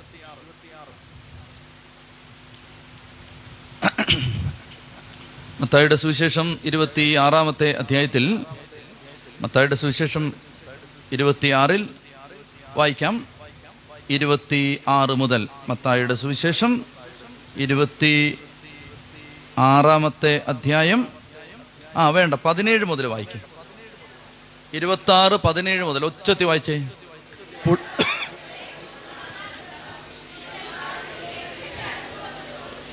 നിനക്ക് പെസക എവിടെ ഒരുക്കണമെന്നാണ് നീ ആഗ്രഹിക്കുന്നത്? അവൻ പറഞ്ഞു നിങ്ങൾ പട്ടണത്തിൽ പോയി ഇന്നയാളുടെ അടുത്ത് എന്ന് പറയുക. ഗുരു പറയുന്നു എന്റെ സമയം സമാഗതമായി. ഞാൻ എന്റെ ശിഷ്യന്മാരോട് കൂടെ നിന്റെ വീട്ടിൽ പെസക ആചരിക്കും. യേശു നിർദ്ദേശിച്ചതുപോലെ ശിഷ്യന്മാർ പോയി. ആ വൈകുന്നേരമായപ്പോൾ ആ അവൻ പന്ത്രണ്ട് ശിഷ്യന്മാരോടൊത്ത് ഭക്ഷണത്തിനിരുന്നു ഭക്ഷിച്ചുകൊണ്ടിരിക്കെ അവൻ പറഞ്ഞു സത്യമായി ഞാൻ നിങ്ങളോട് പറയുന്നു നിങ്ങളിൽ ഒരുവൻ എന്നെ ഒറ്റിക്കൊടുക്കും. അവർ അതീവ ദുഃഖിതരായി. കർത്താവേ അത് ഞാനല്ലല്ലോ എന്ന് ഓരോരുത്തരും അവനോട് ചോദിക്കാൻ തുടങ്ങി. അവൻ പ്രതിവചിച്ചു എന്നോടുകൂടെ പാത്രത്തിൽ കൈമുക്കുന്നവൻ എന്നെ ഒറ്റിക്കൊടുക്കും. മനുഷ്യപുത്രൻ എഴുതപ്പെട്ടിരിക്കുന്നത് പോകുന്നു. എന്നാൽ മനുഷ്യപുത്രനെ ആരൊറ്റിക്കൊടുക്കുന്നുവോ അവന് ദുരിതം. ജനിക്കാതിരുന്നെങ്കിൽ അവന് നന്നായിരുന്നു. അവനെ ഒറ്റിക്കൊടുക്കാനിരുന്ന യൂദാസ് അവനോട് ചോദിച്ചു ഗുരു അത് ഞാനോ? അത് ഈ യൂദാസ് രഹസ്യമായിട്ടായിരിക്കും ചോദിച്ചത്. അല്ലെ മറ്റുള്ളവർ അറിയത്തില്ലായിരുന്നോ? അപ്പോൾ യൂദാസ് പതുക്കെ ചെന്നിട്ട് ചോദിച്ചു ഞാൻ വല്ലതും ആണോ ഇനി? ഏ? അറിയാതെ കാണും ഇനി ഞാൻ വല്ലതും ആണോ? അപ്പോൾ നീ അത് പറഞ്ഞല്ലോടാ മോനേന്ന് ഈശോ പറഞ്ഞു. അപ്പോൾ കർത്താവും ശിഷ്യന്മാരും കൂടി പെസക കഴിക്കാനായിട്ട് ഇതാ മാളികയിൽ വന്നിരിക്കുകയാണ്. അങ്ങനെ വന്നിരിക്കുന്ന സമയത്ത് കർത്താവ് ഈ പെസക എല്ലാം ഒരുക്കി വെച്ചിരിക്കുന്നു. ഇനി എന്നെ ശ്രദ്ധിക്കുക. എല്ലാം ഒരുക്കി വെച്ചിരിക്കുന്നു. ഒരുക്കി വെച്ചിരിക്കുമ്പോൾ സത്യത്തിൽ ഈശോ പറയേണ്ടത് പഴയ നിയമത്തിലെ പെസകായെക്കുറിച്ചാണ് അല്ലെങ്കിൽ ഈ ആടിനെ കുറിച്ചാണ് എന്തിനാണ് ഈ ആടിനെ ഇപ്പോൾ കൊണ്ടുവന്നിരിക്കുന്നത്? എന്തിനാണ് ഇതിനെ വറുത്ത് നമ്മളിപ്പോൾ ഭക്ഷിക്കുന്നത്? എന്തിനാണ് ഈ കൈപ്പിലകൾ? ഇതൊക്കെയാണ് പറയേണ്ടത്. പക്ഷേ ഈ ആടിനെ കുറിച്ചോ പഴയ നിയമത്തിലെ ഒരു പെസകായുമായി ബന്ധപ്പെട്ട കാര്യത്തെക്കുറിച്ചോ പറയുന്നതിന് പകരം ഈശോ പറയുന്നത് ഇത് എന്റെ ശരീരം. അപ്പോൾ എടുത്തിട്ട് പറയുകയാണ് ഇതെന്റെ ശരീരം. ഈ ആടിന്റെ മാംസത്തെക്കുറിച്ചൊന്നും മിണ്ടുന്നില്ല. ഈ ആടിനെ നമ്മൾ എന്തിനാണ് ചുട്ടെടുത്തത്? എന്തിനാണ് ഈ കൈപ്പിലകൾ? നമ്മൾ എന്തിനാണ് ഇത് പുളിപ്പില്ലാത്ത അപ്പം കൂട്ടി ഭക്ഷിക്കുന്നത്? ഇതൊന്നും മിണ്ടുന്നില്ല. ഇതൊക്കെ സംസാരിക്കുന്നതിന് പകരം കർത്താവ് അതെല്ലാം മറന്നിട്ട് അതൊന്നും ഇപ്പം പ്രധാനപ്പെട്ടതല്ല എന്ന അർത്ഥത്തിൽ കർത്താവ് പറയുകയാണ് അപ്പം എടുത്തിട്ട് പറയാണ് ഇത് ആടിന്റെ ശരീരം നിങ്ങൾ അത് വിട്ടേക്ക് അതല്ല നമ്മുടെ വിഷയം ഇത് എന്റെ ശരീരമാണ്. ഇത് എന്റെ രക്തമാണ്. എന്നിട്ട് കർത്താവ് പറയാണ് സത്യത്തിൽ പറയേണ്ടത് പഴയ ഉടമ്പടിയെ കുറിച്ചാണ് ആ ഉടമ്പടിയെ കുറിച്ച് പറയാതെ ഇത് പുതിയ ഉടമ്പടിയിലെ എന്റെ രക്തമാണ്. ഈ സെന്റൻസുകളൊക്കെ ശ്രദ്ധിക്കുക. പഴയ പെസകായുമായി ബന്ധപ്പെട്ടതൊന്നും യേശുവിന്റെ വായിൽ നിന്ന് വരുന്നില്ല. പകരം ഈശോ ചില പുതിയ ടെർമിനോളജികൾ പറയുകയാണ്. ചുട്ടെടുത്ത ആടിന്റെ മാംസത്തെക്കുറിച്ച് സംസാരിക്കേണ്ടതിന് പകരം ഈശോ അതിനെക്കുറിച്ചൊന്നും മിണ്ടാതെ ഇതെന്റെ ഇതെന്റെ ശരീരമാണ് അപ്പോൾ എടുത്തിട്ട്. പാനപാത്രം എടുത്തിട്ട് പറയുകയാണ് ഇതെന്റെ രക്തമാണ്. ചുരുക്കി പറഞ്ഞാൽ പെസക കുഞ്ഞാടിനെ കുറിച്ച് പറയേണ്ടതിന് പകരം എന്നെ ഇങ്ങോട്ട് നോക്കിയേ നിങ്ങൾ എഴുതാൻ പോരുന്നതിനിടയ്ക്ക് പെസക കുഞ്ഞാടിനെ കുറിച്ച് പറയേണ്ടതിന് പകരം ഈശോ ആരെക്കുറിച്ചാണ് പറയുന്നത്? തന്നെ കുറിച്ചാണ് പറയുന്നത്. പെസക കുഞ്ഞാടിനെ കുറിച്ച് പറയേണ്ടതിന് പകരം എന്റെ ശരീരം എന്റെ രക്തം ഇത് നിങ്ങൾ തിന്ന് ഇത് നിങ്ങൾ കുടിക്ക്. ഛേ അങ്ങനല്ലല്ലോ കർത്താവേ. നീ അത് അത് നമ്മുടെ വിഷയം അതല്ലല്ലോ. നീ ഈ ആടിനെ കുറിച്ച് പറ. നമ്മൾ എന്തിനാണ് ഈ ആടിനെ ചുട്ടെടുത്ത്? നമ്മൾ എന്തിനാണ് ഈ കൈപ്പിലകൾ കൂട്ടുന്നത്? നമ്മൾ എന്തിനാണ് ഈ പുളിപ്പില്ലാത്ത അപ്പം ഭക്ഷിക്കുന്നത്? നമ്മൾ എന്തിനാണ് ഈ വീഞ്ഞു കുടിക്കുന്നത്? അത് പറ. ഈശോ അതൊന്നും മിണ്ടുന്നില്ല. ഏ നിങ്ങൾ അത് ശ്രദ്ധിക്കാതെ നിങ്ങൾ ഇത് ശ്രദ്ധിക്ക്. ഇതെന്റെ ശരീരം. ഇതെന്റെ രക്തം. ഇത് പുതിയ ഉടമ്പടിയിലെ എന്റെ രക്തം. അനേകരുടെ പാപമോചനത്തിന് വേണ്ടി ഒഴിക്കപ്പെടുന്ന ആ ടൈം ഓർമ്മ ഓർക്കുന്നുണ്ടോ? ഏ ഒഴിക്കപ്പെടുന്ന ചിന്തപ്പെടുന്ന മറ്റേ ബലിപീഠത്തിന്റെ ചുവട്ടിൽ ഒഴിച്ചില്ലേ? ചിന്തപ്പെടുന്ന എന്റെ രക്തം എന്ന് പറഞ്ഞാൽ കർത്താവ് പഴയ പെസക തിരുനാളിന്റെ പശ്ചാത്തലത്തിൽ ആചരിച്ചത് പഴയ പെസക അല്ല സ്ഥാപിച്ചത് പുതിയ പെസകായാണ് ശ്രദ്ധിക്കുന്നുണ്ടോ? പഴയ പെസകയെ കുറിച്ച് ഒന്നും വിട്ടില്ല കോണ്ടെക്സ്റ്റ് പഴയ പെസക പഴയ പെസക എന്താണ്? ഈജിപ്തിന്റെ അടിമത്തത്തിൽ നിന്ന് വിമോചിപ്പെ വിമോചിപ്പിക്കപ്പെട്ടതിന്റെ ഓർമ്മയ്ക്ക് വേണ്ടി ഇവർ ആഹാരം കഴിക്കാനിരിക്കുന്ന ഒരു തിരുനാളിന്റെ പശ്ചാത്തലമല്ല ഒരുക്കിയിട്ട് അതിന്റെ കണ്ടന്റ് മാറ്റുകയാണ്. എന്നിട്ട് ഈശോ മിശിക വളരെ ശ്രദ്ധിച്ചിരിക്കണം നിങ്ങൾ ഈശോ മിശിക പറയുകയാണ് നമുക്ക് നമ്മുടെ വിഷയം അതൊന്നുമല്ല. ഈ ആട് നമ്മുടെ വിഷയമല്ല അപ്പം നമ്മുടെ വിഷയമല്ല ഈ പുളിപ്പില്ലാത്ത അപ്പോ കൈപ്പില ഒന്നും നമ്മുടെ വിഷയമല്ല ഈജിപ്തിൽ നിന്ന് പുറത്ത് കടന്നത് നമ്മുടെ വിഷയമല്ല. നമ്മുടെ വിഷയം ഇതാ ഒരു പുതിയ ഉടമ്പടി ഞാൻ ഉണ്ടാക്കാൻ പോവാണ്. നമ്മുടെ വിഷയം നിങ്ങൾ ഈജിപ്തിൽ നിന്ന് പുറത്ത് കടന്നതിന് പകരം പാപത്തിൽ നിന്നും ശാപത്തിൽ നിന്നും പൈശാചിക ബന്ധനങ്ങളിൽ നിന്നും പുറത്തു കടന്ന് സ്വർഗീയ കാനാനിലെത്താനുള്ള ഒരു പുതിയ ഉടമ്പടി ഞാൻ സ്ഥാപിക്കാൻ പോവുകയാണ്. ആ ഉടമ്പടിയുടെ രക്തമാണിത്. ആ ഉടമ്പടിയുടെ മാംസമാണ് എന്റെ ശരീരം. ആ ഉടമ്പടിയുടെ രക്തമാണ് എന്റെ രക്തം. ഇത് നിങ്ങൾ തിന്നണം ഇത് നിങ്ങൾ കുടിക്കണം. ഈ ആടിനെ ഇനി തിന്നണ്ട. ഈ പെസക ഇനി നിങ്ങൾ ആചരിക്കേണ്ട. അടുത്ത ഈശോ പറയുന്ന ഇതാണ്. നിങ്ങൾ ഞാൻ ഈ ചെയ്തത് ആവർത്തിക്കണം. എന്ന് പറഞ്ഞാൽ ചുരുക്കി ഞാൻ പറഞ്ഞാൽ വളരെ ശ്രദ്ധിച്ചിരിക്കണം. നമ്മൾ വളരെ മർമ്മപ്രധാനമായ കാര്യങ്ങളിലേക്ക് പോവുകയാണ്. ആടിന്റെ മാംസവും രക്തവും സംബന്ധിക്കുന്ന ഡീറ്റെയിൽസ് ഒന്നും പറയാതെ ഈശോ തന്നെ തന്നെ പെസക കുഞ്ഞാടാക്കി മാറ്റിയിട്ട് ഈ ആടിനെ അങ്ങ് മറന്നിട്ട് തന്നെ തന്നെ പെസക കുഞ്ഞാടാക്കി മാറ്റിയിട്ട് ഈശോ പറയുകയാണ് എന്റെ ശരീരം ഭക്ഷിക്കണം എന്റെ രക്തം കുടിക്കണം. പാപത്തിൽ നിന്നും ശാപത്തിൽ നിന്നും പൈശാചിക ബന്ധനങ്ങളിൽ നിന്ന് നിങ്ങളെ വിടുവിക്കുന്ന ആ അടിമത്തത്തിൽ നിന്ന് വിടുവിക്കുന്ന നിങ്ങളെ സ്വർഗീയ കാനാനിലെത്തിക്കുന്ന നിത്യതയിലെത്തിക്കുന്ന പുതിയൊരു ഉടമ്പടി ഞാൻ സ്ഥാപിക്കുകയാണ്. പഴയ ഉടമ്പടി ഞാൻ നീക്കിക്കളയുകയാണ് മാറ്റിക്കളയുകയാണ്. നിങ്ങൾ എന്റെ ശരീരവും രക്തവും ഭക്ഷിക്കണം. ഇനി വളരെ പ്രധാനപ്പെട്ട ഇങ്ങോട്ട് ശ്രദ്ധിച്ചേ. എന്നിട്ട് ഈശോ പറയുകയാണ് ഇത് നിങ്ങൾ എന്ത് ചെയ്യണം? എന്റെ ഓർമ്മയ്ക്ക് വേണ്ടി ആവർത്തിക്കണം. ആവർത്തിക്കണമല്ലോ. അപ്പോൾ പഴയ പെസക ബലി മാറ്റി. ശ്രദ്ധിക്കുക. പഴയ പെസകാബലി മാറ്റി. പകരം പുതിയ പെസകാബലി വന്നു. പുതിയ പെസകാബലി ഇവരാവർത്തിക്കണമെങ്കിൽ ഇവരാരായി മാറണം. പുതിയ പെസകാബലി ഇവർ ആവർത്തിക്കണമെങ്കിൽ ഇവരാരായി മാറണം. പുരോഹിതരായി മാറണം. അതുകൊണ്ട് ഈശോ പൗരോഹിത്യം സ്ഥാപിക്കുകയാണ്. വായിച്ചോളുക. യോഗന്നാന്റെ സുവിശേഷം പതിമൂന്നാം അധ്യായം ഒന്ന് മുതൽ. നിങ്ങൾക്ക് ഒരു സംശയം വേണ്ട. ഈശോ പൗരോഹിത്യം സ്ഥാപിച്ചോ എന്ന ചോദ്യം ആര് ചോദിച്ചാലും നിങ്ങൾക്ക് വ്യക്തമായ ഉത്തരം സഭയുടെ പ്രബോധനം തിരുവചനത്തിന്റെ പ്രബോധനമുണ്ട് ഈശോ പൗരോഹിത്യം സ്ഥാപിച്ചു പുതിയ നിയമ പൗരോഹിത്യം യേശു സ്ഥാപിച്ചു. എവിടെ? പെസകാ തിരുനാളിന്. നമുക്കത് വളരെ വ്യക്തമായിട്ട് മനസ്സിലാക്കാൻ പറ്റും. യോഗന്നാന്റെ സുവിശേഷം പതിമൂന്നാം അധ്യായം ഒന്ന് മുതൽ. വേഗം വായിച്ചേ.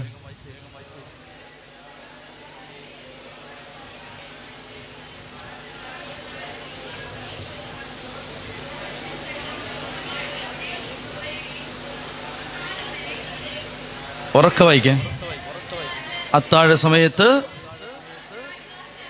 യൂദാസ് കറിയോത്തയുടെ മനസ്സിൽ യേശുവിനെ ഒറ്റിക്കൊടുക്കാൻ തോന്നിച്ചു. പിതാവ് മതി നാലാം വാക്യം. അത്താഴത്തിനിടയിൽ അവൻ എഴുന്നേറ്റ് മേലങ്കി മാറ്റി ഒരു തുവാല എടുത്ത് അരയിൽ കെട്ടി ആ അനന്തരം ഒരു താലത്തിൽ വെള്ളമെടുത്ത് ശിഷ്യന്മാരുടെ പാദങ്ങൾ കഴുകാനും അരയിൽ ചുറ്റിയിരുന്ന തുവാല കൊണ്ട് തുടയ്ക്കാനും തുടങ്ങി. വേഗം വായിച്ചോളുക ലേവ് ലേ അല്ലല്ല. അത് നിർത്തിക്കോ. ലേവ്യരുടെ പുസ്തകം എട്ടാം അധ്യായം ആറാം വാക്യം. ലേവ്യരുടെ പുസ്തകം എട്ടാം അധ്യായം ആറാം വാക്യം. വേഗം വായിച്ചോളുക ലേവ്യരുടെ പുസ്തകം എട്ടാം അധ്യായം ആറാം വാക്യം. ഏ? അനന്തരം മോശ അഹറോനെയും പുത്രന്മാരെയും മുൻപോട്ട് കൊണ്ടുവന്ന് അവരെ എന്ത് ചെയ്തു എന്ത് ചെയ്തു? വെള്ളം കൊണ്ട് ഈശോ എന്താ ചെയ്തേ? താലത്തിൽ വെള്ളമെടുത്ത് അത്രയേ ഉള്ളു കാര്യം. അഗറോനെയും പുത്രന്മാരെയും വെള്ളം കൊണ്ട് കഴുകി. എന്തിനാ കഴുകിയേ? അഗറോനെ കുപ്പായം അണിയിച്ച് അരപ്പട്ട കെട്ടി മേലങ്കി ധരിപ്പിച്ച് ഏഭോത് അണിയിച്ച് ആരയിൽ ചുറ്റി ഒരസ്ത്രാണം ധരിപ്പിച്ച് തലപ്പാവ് ധരിപ്പിച്ച് എന്ത് ചെയ്യുന്നേ? താഴോട്ട് വായിച്ചേ പത്ത്. അനന്തരം അഭിഷേക തൈലമെടുത്ത്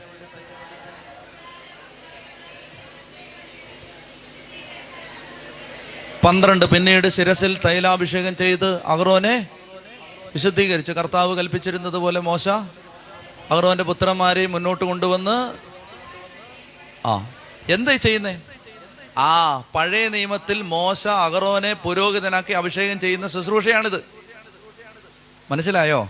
ഈശോ മിശിക താലത്തിൽ വെള്ളമെടുത്ത് ഓരോരുത്തരായിട്ട് വിളിച്ചിട്ട് അവരുടെ കാൽ കഴുകി എന്ന് പറഞ്ഞാൽ എന്താ? ഇതെന്റെ ഓർമ്മയ്ക്കായിട്ട് ചെയ്യണം ചെയ്യണമെങ്കിൽ നിങ്ങൾ പുതിയ നിയമപ്രകാരം പുരോഹിതന്മാരായി മാറണം വന്നോളുക അഭിഷേകം തുടങ്ങുകയാണ് പിടിയിട്ടുന്നുണ്ടോ ഇതൊക്കെ? ഉറക്കെ പറഞ്ഞേ ഹാലേ ലുയാ ഹാലേ ലുയാ അപ്പോ അപ്പോ പത്രോസ് പറയുകയാണ് അയ്യോ എന്റെ പൊന്ന് കർത്താവ് എന്നെ കഴുകല്ലേ എന്ന് പറഞ്ഞു. കഴുകല്ലേ എന്ന് പറഞ്ഞപ്പോൾ ഈശോ പറഞ്ഞു ഞാൻ നിന്നെ കഴുകുന്നില്ലെങ്കിൽ നിനക്ക് എന്നോടുകൂടെ പങ്കില്ല. വേഗം വായിച്ചു സംഖ്യയുടെ പുസ്തകം പതിനെട്ടാം അധ്യായം ഇരുപതാം വാക്യം. സംഖ്യയുടെ പുസ്തകം പതിനെട്ടാം അധ്യായം ഇരുപതാം വാക്യം. വേഗം വായിച്ചേ. സംഖ്യ പതിനെട്ട് ഇരുപത്. വേഗം എടുത്ത് എല്ലാവരും എടുത്തേ. സംഖ്യ പതിനെട്ട് ഇരുപത്. വായിച്ചേ.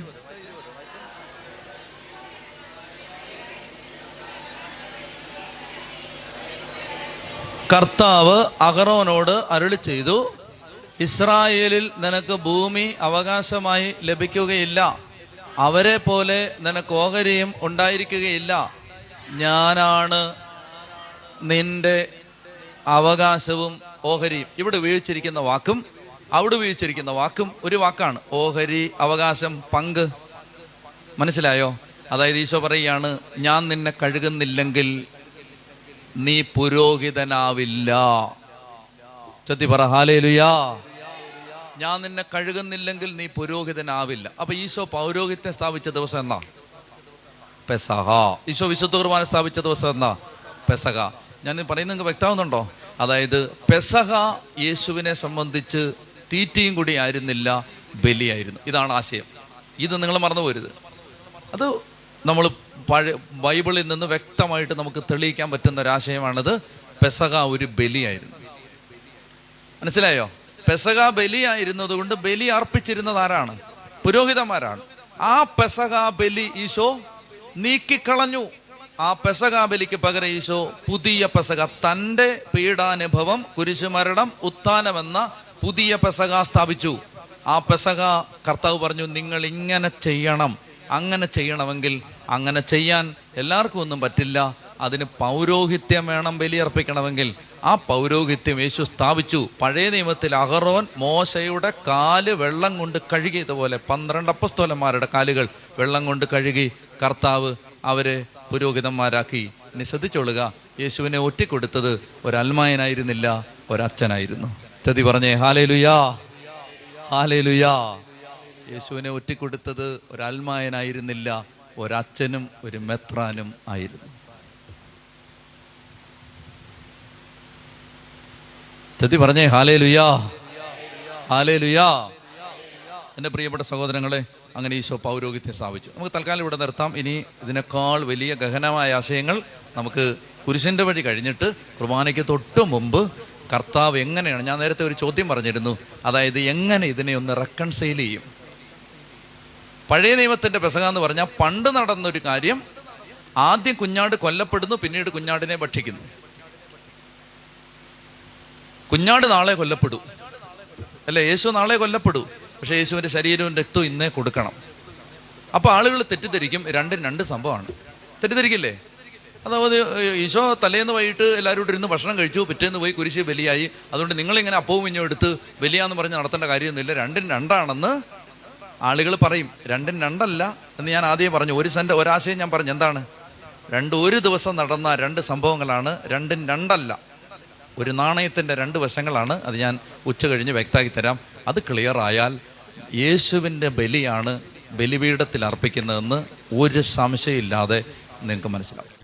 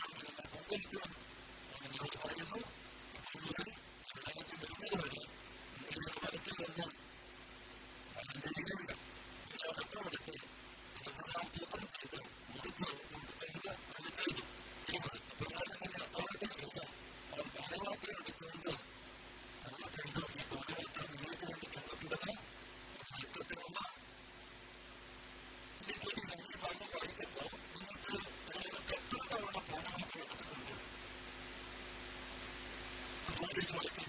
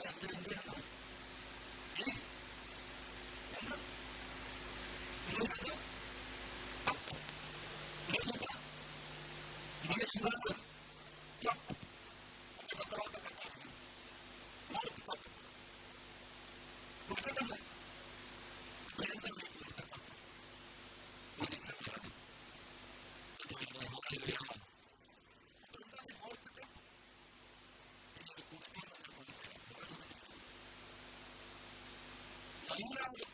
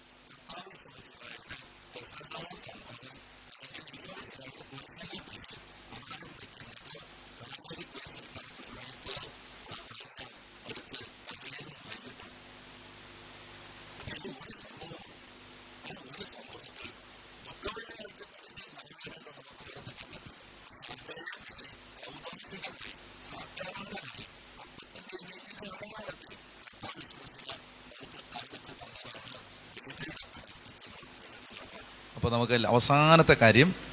ഈശോ കർത്താവ് വിശ്വമിശിക നിങ്ങൾ വേഗം ബൈബിൾ എടുക്കണം. മനോഹരമായ ചില കാര്യങ്ങൾ കിടപ്പുണ്ട്. അതായത് കർത്താവ് അന്ത്യത്താഴം കഴിച്ച് കഴിച്ച് കഴിയുമ്പോൾ അവസാനത്തെ മൂന്നാമത്തെ കപ്പ്. നാലാമത്തെ കപ്പ് നിങ്ങൾക്ക് ആർക്കെങ്കിലും വായിച്ചപ്പോൾ സംശയം തോന്നി വിനാഗിരി അല്ലേ കുടിച്ചതെന്ന് തോന്നിയോ? ആ വൈൻ എന്നാണ്. അത് ഇംഗ്ലീഷ് ട്രാൻസ്ലേഷൻ നോക്കിയാൽ മതി. വൈൻ തന്നെയാണ്. വിനാ നമ്മുടെ നിങ്ങളുടെ അടുക്കളയിൽ ഉപയോഗിക്കുന്ന വിനാഗിരി അല്ലത് വീഞ്ഞാണത്. അത് ഇംഗ്ലീഷ് ട്രാൻസ്ലേഷൻ നോക്കിയാൽ മതി. അത് വീഞ്ഞ് തന്നെ ഉണ്ടായിരുന്നു എന്നാണ് പറയുന്നത് ഒരു ഒരു പാത്രം നിറയെ വീഞ്ഞെന്നാണ്. വൈൻ എന്നാണ് ഇംഗ്ലീഷ് ബൈബിളിൽ കിടക്കുന്നത്. അപ്പോൾ അത് നാലാമത്തെ കപ്പ് വൈൻ തന്നെയാണ്. അവസാനം ഈശോ എല്ലാം പൂർത്തിയായി. എന്താ പൂർത്തിയായത്? പെസകാ പൂർത്തിയായി. പെസകാ പൂർത്തിയായി. അങ്ങനെ പറഞ്ഞിട്ടാണ് നാലാമത്തെ കപ്പ് കർത്താവ് ഭക്ഷിക്കുന്നത് പാനം ചെയ്യുന്നത്. ഇനി അങ്ങനെ നന്നായിട്ട് ശ്രദ്ധിച്ചിരിക്കുക. അങ്ങനെ കർത്താവ് ആ ഭാഗം അവസാനിക്കുന്നത് എങ്ങനെയാണ്? സ്തോത്രഗീതം ആലപിച്ചതിന് ശേഷം അവർ എന്നിട്ട് എവിടെയത്? നോക്കേ. നിങ്ങൾ ഏതെങ്കിലും ഏതെങ്കിലും ഭാഗം എടുത്താൽ മതി. മത്തായിലോ മർക്കോസിലോ ലൂക്കോസിലോ ഏതെങ്കിലും ഭാഗം എടുത്താൽ മതി. സ്തോത്രഗീതം ആലപിച്ചതിന് ശേഷം അവർ ഒലിവുമലയിലേക്ക് പോയി. എന്നാണ് അതിന്റെ അവസാനം. അല്ലേ? കാണുന്നുണ്ടോ ഇതൊക്കെ? കണ്ടോ? എവിടെയാണത്? മത്തായി ഇരുപത്താറ് മുപ്പത്. വായിച്ചേ. മത്തായി ഇരുപത്താറ് മുപ്പത്. എല്ലാവരും എടുത്തേ. മത്തായി ഇരുപത്തിയാറ് മുപ്പത്. വായിക്കാം. സ്തോത്രഗീതം ആലപിച്ചതിന് ശേഷം അവർ ഒലിവ് മലയിലേക്ക് പോയി. അല്ലേ? നിങ്ങൾക്ക് ആർക്കെങ്കിലും ഉണ്ടെങ്കിൽ എന്നോട് സത്യസന്ധമായിട്ട് പറയണം. നിങ്ങൾക്ക് ആർക്കെങ്കിലും ഈ എന്തിനാണ് ഈ മാതാവിനെ കുറിച്ച് കുർബാനയ്ക്കിടയ്ക്ക് പാടുന്നത്? വിശുദ്ധരെ കുറിച്ച് പാടുന്നത് ഇപ്പോൾ മാതാവിനെ കുറിച്ച് മലങ്കര കുർബാനയിലാണെങ്കിൽ പാടും ഇന്നാൾ സ്തുതിയുടെ രാജമകൾ നിർത്തിയിടരുതേ മാതാവേ വാഴ്വായി തീരണമേ മറിയാമെന്നോർമ്മ എന്നൊക്കെ പാടും നിങ്ങൾ വിചാരിച്ചിട്ടുണ്ട്. എന്തിനാണ് മാതാവിനെ കുറിച്ച് കുർബാനയ്ക്കിടയ്ക്ക് പാടുന്നത്? ഇനി സിറ മലബാർ കുർബാനയിലാണെങ്കിലോ? എന്താണ്? ദൈവാംബികയാകും കന്യാമറിയത്തെ സാദരമൂർത്തിയിടാം പാവനമീ ബലി അല്ലേ? ദൈവാംബികയെയും മാറിയ ഔസേപ്പിനെയും സാദരം അങ്ങനല്ലേ? അത് എന്തിനാണ് നിങ്ങൾ വിചാരിച്ചിട്ടുണ്ടോ? നല്ലൊരു കുർബാനയ്ക്കിടയ്ക്ക് എന്തിനാണ് ആവശ്യമില്ലാത്തവരെല്ലാം ഓർക്കുന്നത് നിങ്ങൾ വിചാരിച്ചിട്ടുണ്ടോ? ഉണ്ടെങ്കിൽ സത്യം എന്നോട് പറയണം ഉണ്ടോ? ഏ നിങ്ങൾ വിചാരിച്ചിട്ടില്ല. എന്നാൽ വിചാരിച്ചിട്ടുള്ള ചില ആളുകളുണ്ട്. വിചാരിച്ചിട്ടുള്ളവരുണ്ട്. അപ്പോൾ അതുകൊണ്ട് അതിനൊക്കെ ഉത്തരം ഇപ്പോൾ കിട്ടും. വേഗം കിട്ടാൻ പോവാണ്. അപ്പോൾ ഈശോ സ്തോത്രഗീതം ആലപിച്ചതിന് ശേഷം ഒലുമലയിലേക്ക് പോയി. സ്തോത്രഗീതം പെസകാ ഭക്ഷണത്തോട് ചേർന്ന് ഒരു യഹൂദൻ ആലപിക്കാറുണ്ടായിരുന്ന സ്തോത്രഗീതങ്ങളാണ് നൂറ്റി പതിനാറാം സങ്കീർത്തനം നൂറ്റി പതിനേഴാം സങ്കീർത്തനം നൂറ്റി പതിനെട്ടാം സങ്കീർത്തനം. ഹല്ലേൽ സാംസ് എന്നാണ്. ഹല്ലേൽ സോങ്സ് എന്നാണ് അതിന് പറയുന്നത്. ഹല്ലേൽ ഹല്ലേൽ ഹല്ലേ ലുയ ഹല്ലേൽ സാംസ്. എന്തൊക്കെയാണത്? സങ്കീർത്തനം നൂറ്റി പതിനാറ് നൂറ്റി പതിനേഴ് നൂറ്റി പതിനെട്ട് വേഗം നൂറ്റി പതിനാറ് എടുത്തോ. ആ നൂറ്റി പതിനാറിൽ നൂറ്റി പതിനാ എനിക്ക് തോന്നുന്നു പതിനഞ്ചാന്ന് തോന്നുന്നു തന്റെ നീതിമാന്റെ മരണം. ഏ? തന്റെ വിശുദ്ധരുടെ മരണം. ഇതൊക്കെയാണ് ഈശോ പാടുന്നത് കേട്ടോ. അന്ത്യത്താഴ് സമയത്ത് ഈശോ പാടുന്ന സങ്കീർത്തനമുണ്ട് തന്നത്തെ ഒരു വരി എന്താണ്? തന്റെ വിശുദ്ധരുടെ മരണം കർത്താവിന് അമൂല്യമാണ്. നൂറ്റി പതിനാറ് പതിനാറെന്ന് വായിച്ചേ. കർത്താവെ ഞാൻ അവിടുത്തെ ദാസനാണ്. അവിടുത്തെ ദാസനും അവിടുത്തെ ദാസിയുടെ പുത്രനും തന്നെ. ഒന്ന് ശ്രദ്ധിച്ചേ കർത്താവിന്റെ ദാസൻ പഴയ നിയമത്തിൽ വായിച്ചിട്ടില്ലേ? സഹനദാസൻ കർത്താവിന്റെ ദാസൻ അവൻ ഉരിയാടിയില്ല ആടിനെ പോലെ മൗനം പാലിച്ചു എന്നൊക്കെ പറഞ്ഞിട്ടുള്ള വാക്യങ്ങൾ കേട്ടിട്ടില്ലേ? കർത്താവിന്റെ ദാസൻ. അപ്പോൾ ഈശോ പറയുകയാണ് ഞാനാണ് ആ സഫറിങ് സെർവന്റ് ഞാനാണ് ആ സഹനദാസൻ.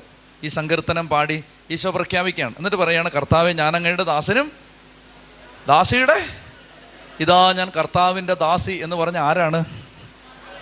അപ്പം മാതാവിനെ കുറിച്ച് വരെ പാടിയിട്ടാണ് ആദ്യത്തെ വിശുദ്ധ കുർബാനയിൽ ഈശോ മാതാവിനെ കുറിച്ചൊരു പാട്ട് പാടിയിട്ടുണ്ട്. നിങ്ങൾക്ക് പാടുന്നതിന് വല്ല ബുദ്ധിമുട്ടുണ്ടോ? അപ്പോൾ നിങ്ങൾ ധൈര്യമായിട്ട് പാടിക്കൂ. കർത്താവ് ഞാൻ അങ്ങയുടെ ദാസനും ദാസിയുടെ ഇതാ ഞാൻ കർത്താവിന്റെ ദാസി. നിന്റെ വാക്കിന് ആരാ ഇത് പറഞ്ഞേ? ആരേ കർത്താവിന്റെ ദാസി? പെർഫെക്റ്റ് ദാസി. ഈശോ പറയാണ് കർത്താവെ ഞാൻ നിന്റെ ദാസനാണ്. നിന്റെ ദാസിയായ മറിയത്തിന്റെ പുത്രനുമാണ്. വിട്ട് കിട്ടുന്നുണ്ടോ ഇതൊക്കെ? നൂറ്റി പതിനാറാം സങ്കീർത്തനത്തിൽ അത് പാടിയതാണ്. ഈശോ പെസകാബലി ഭക്ഷിച്ചതിന് ശേഷം ഇത് പാടിയിട്ടാണ്. ഈശോ പാട്ട് പാടിയിട്ടുണ്ടോ? നിങ്ങൾ പാടാത്ത കുറേ സ്റ്റാൻഡേർഡുകാരുണ്ടല്ലോ. അവരുടെ അറിവിന് വേണ്ടി ഞാൻ പറയുകയാണ്. കർത്താവ് പാടിയിട്ടുണ്ട്. സ്തോത്രഗീതം ആലപിച്ചതിന് ശേഷം. ഇപ്പോൾ കർത്താവ് പാടിയത്. കർത്താവ് അത് പാടിയിട്ടാണ് ഒലിവുമലയിലേക്ക്. ഒരു പാട്ടൊക്കെ പാട്ടി ഒരു മൂളിപ്പാട്ടുമായി കർത്താവ് മരണത്തിലേക്ക് നടന്നുപോയി. അപ്പോൾ ഇതെല്ലാം കഴിഞ്ഞിട്ട് അവർ നേരെ ഇനി വളരെ വിലപ്പെട്ട ഒരു ഇൻഫർമേഷൻ നമുക്ക് കിട്ടാനുണ്ട്. അതായത് അവർ നേരെ പോകുന്നത് എവിടേക്കാണ്? ഒലിവ് മലയിലേക്കാണ്. ഞാൻ ഇന്നലെ പറഞ്ഞിരുന്നു യേശുവിന്റെ ഒരു പൂർവപിതാവ് തലമൂടി കരഞ്ഞുകൊണ്ട് ഒലിവ് മലയിലേക്ക് പോയിരുന്നു. ആരാണത്? ദാവീദ്. അപ്പം സമാനമായൊരു സാഹചര്യം യേശുവിന് ഉണ്ടാവുകയാണ്. കൂട്ടത്തിൽ ഭക്ഷണം കഴിച്ചവൻ യേശുവിനെ ഒറ്റിക്കൊടുക്കാൻ തീരുമാനിച്ച് കാശ് വാങ്ങിയിരിക്കുന്നു. അപ്പോൾ യേശു ആ കാര്യത്തിൽ വളരെ വിഷമിച്ച് പ്രയാസപ്പെട്ടിട്ടാണ് പോകുന്നത്. ഇനി നിങ്ങളൊരു കാര്യം മനസ്സിലാക്കേണ്ട. ഇന്ന് പറഞ്ഞില്ലെങ്കിൽ നാളെ പറയാൻ പറ്റില്ല. ഇന്ന് നിങ്ങൾ ശ്രദ്ധിച്ചിട്ടുണ്ടാവും. അവൻ ഒറ്റിക്കൊടുക്കപ്പെട്ട രാത്രിയിൽ. ഇതൊന്ന് ശ്രദ്ധിക്കാവോ? നിങ്ങളെ ആരെങ്കിലും വഞ്ചിച്ചിട്ടുണ്ടോ? നിങ്ങളാരെങ്കിലും വഞ്ചിച്ചിട്ടുണ്ടോ എന്ന് ചോദിക്കുന്നതായിരിക്കും എളുപ്പം. നിങ്ങളെ ആരെങ്കിലും ചതിച്ചിട്ടുണ്ടോ? സത്യം പറ. നിങ്ങളെ ആരെങ്കിലും വഞ്ചിച്ചിട്ടുണ്ടോ? ഏ? നിങ്ങളെ ആരെങ്കിലും ചതിച്ചിട്ടുണ്ടോ? നിങ്ങളെ ആരെങ്കിലും പറ്റിച്ചിട്ടുണ്ടോ? നിങ്ങളെ ആരെങ്കിലും ഒറ്റക്കെടുത്തിട്ടുണ്ടോ ഉണ്ടെങ്കിൽ നിങ്ങൾക്ക് ഞാൻ പറയുന്നത് മനസ്സിലാവും. അതായത് നമ്മളെ ആരെങ്കിലും ചതിച്ചിട്ടുണ്ടെങ്കിൽ നമ്മളെ ആരെങ്കിലും ഒറ്റക്കെടുത്തിട്ടുണ്ടെങ്കിൽ നമ്മളെ ആരെങ്കിലും വഞ്ചിച്ചിട്ടുണ്ടെങ്കിൽ വഞ്ചിക്കപ്പെട്ടൊരു എക്സ്പീരിയൻസ് നിങ്ങൾക്ക് ഉണ്ടായിട്ടുണ്ടെങ്കിൽ ഞാൻ പറയുന്നത് നിങ്ങൾക്ക് നല്ലപോലെ മനസ്സിലാവും. വഞ്ചിക്കപ്പെട്ടൊരു അനുഭവം ജീവിതത്തിൽ എവിടെയെങ്കിലും നിങ്ങൾക്ക് ഉണ്ടായിട്ടുണ്ടെങ്കിൽ നമ്മൾ വഞ്ചിക്കപ്പെട്ടു എന്നറിയുന്ന നിമിഷം നമുക്ക് ലോകത്തോട് മുഴുവൻ പകയായിരിക്കും. വഞ്ചിക്കപ്പെട്ടവരോട് ചോദിച്ചോ? ഇത് നൂറ് ശതമാനം സത്യമാണ്. നമ്മളെ ഒരാൾ ചീറ്റ് ചെയ്തു എന്നറിഞ്ഞാൽ നമ്മളെ ഒരാൾ വഞ്ചിച്ചു എന്നറിയാം. പ്രത്യേകിച്ച് നമ്മൾ വിശ്വസിച്ച ഒരാൾ നമ്മളെ വഞ്ചിച്ചു എന്നറിഞ്ഞാൽ നമുക്ക് സകലരോടും പകയാവും.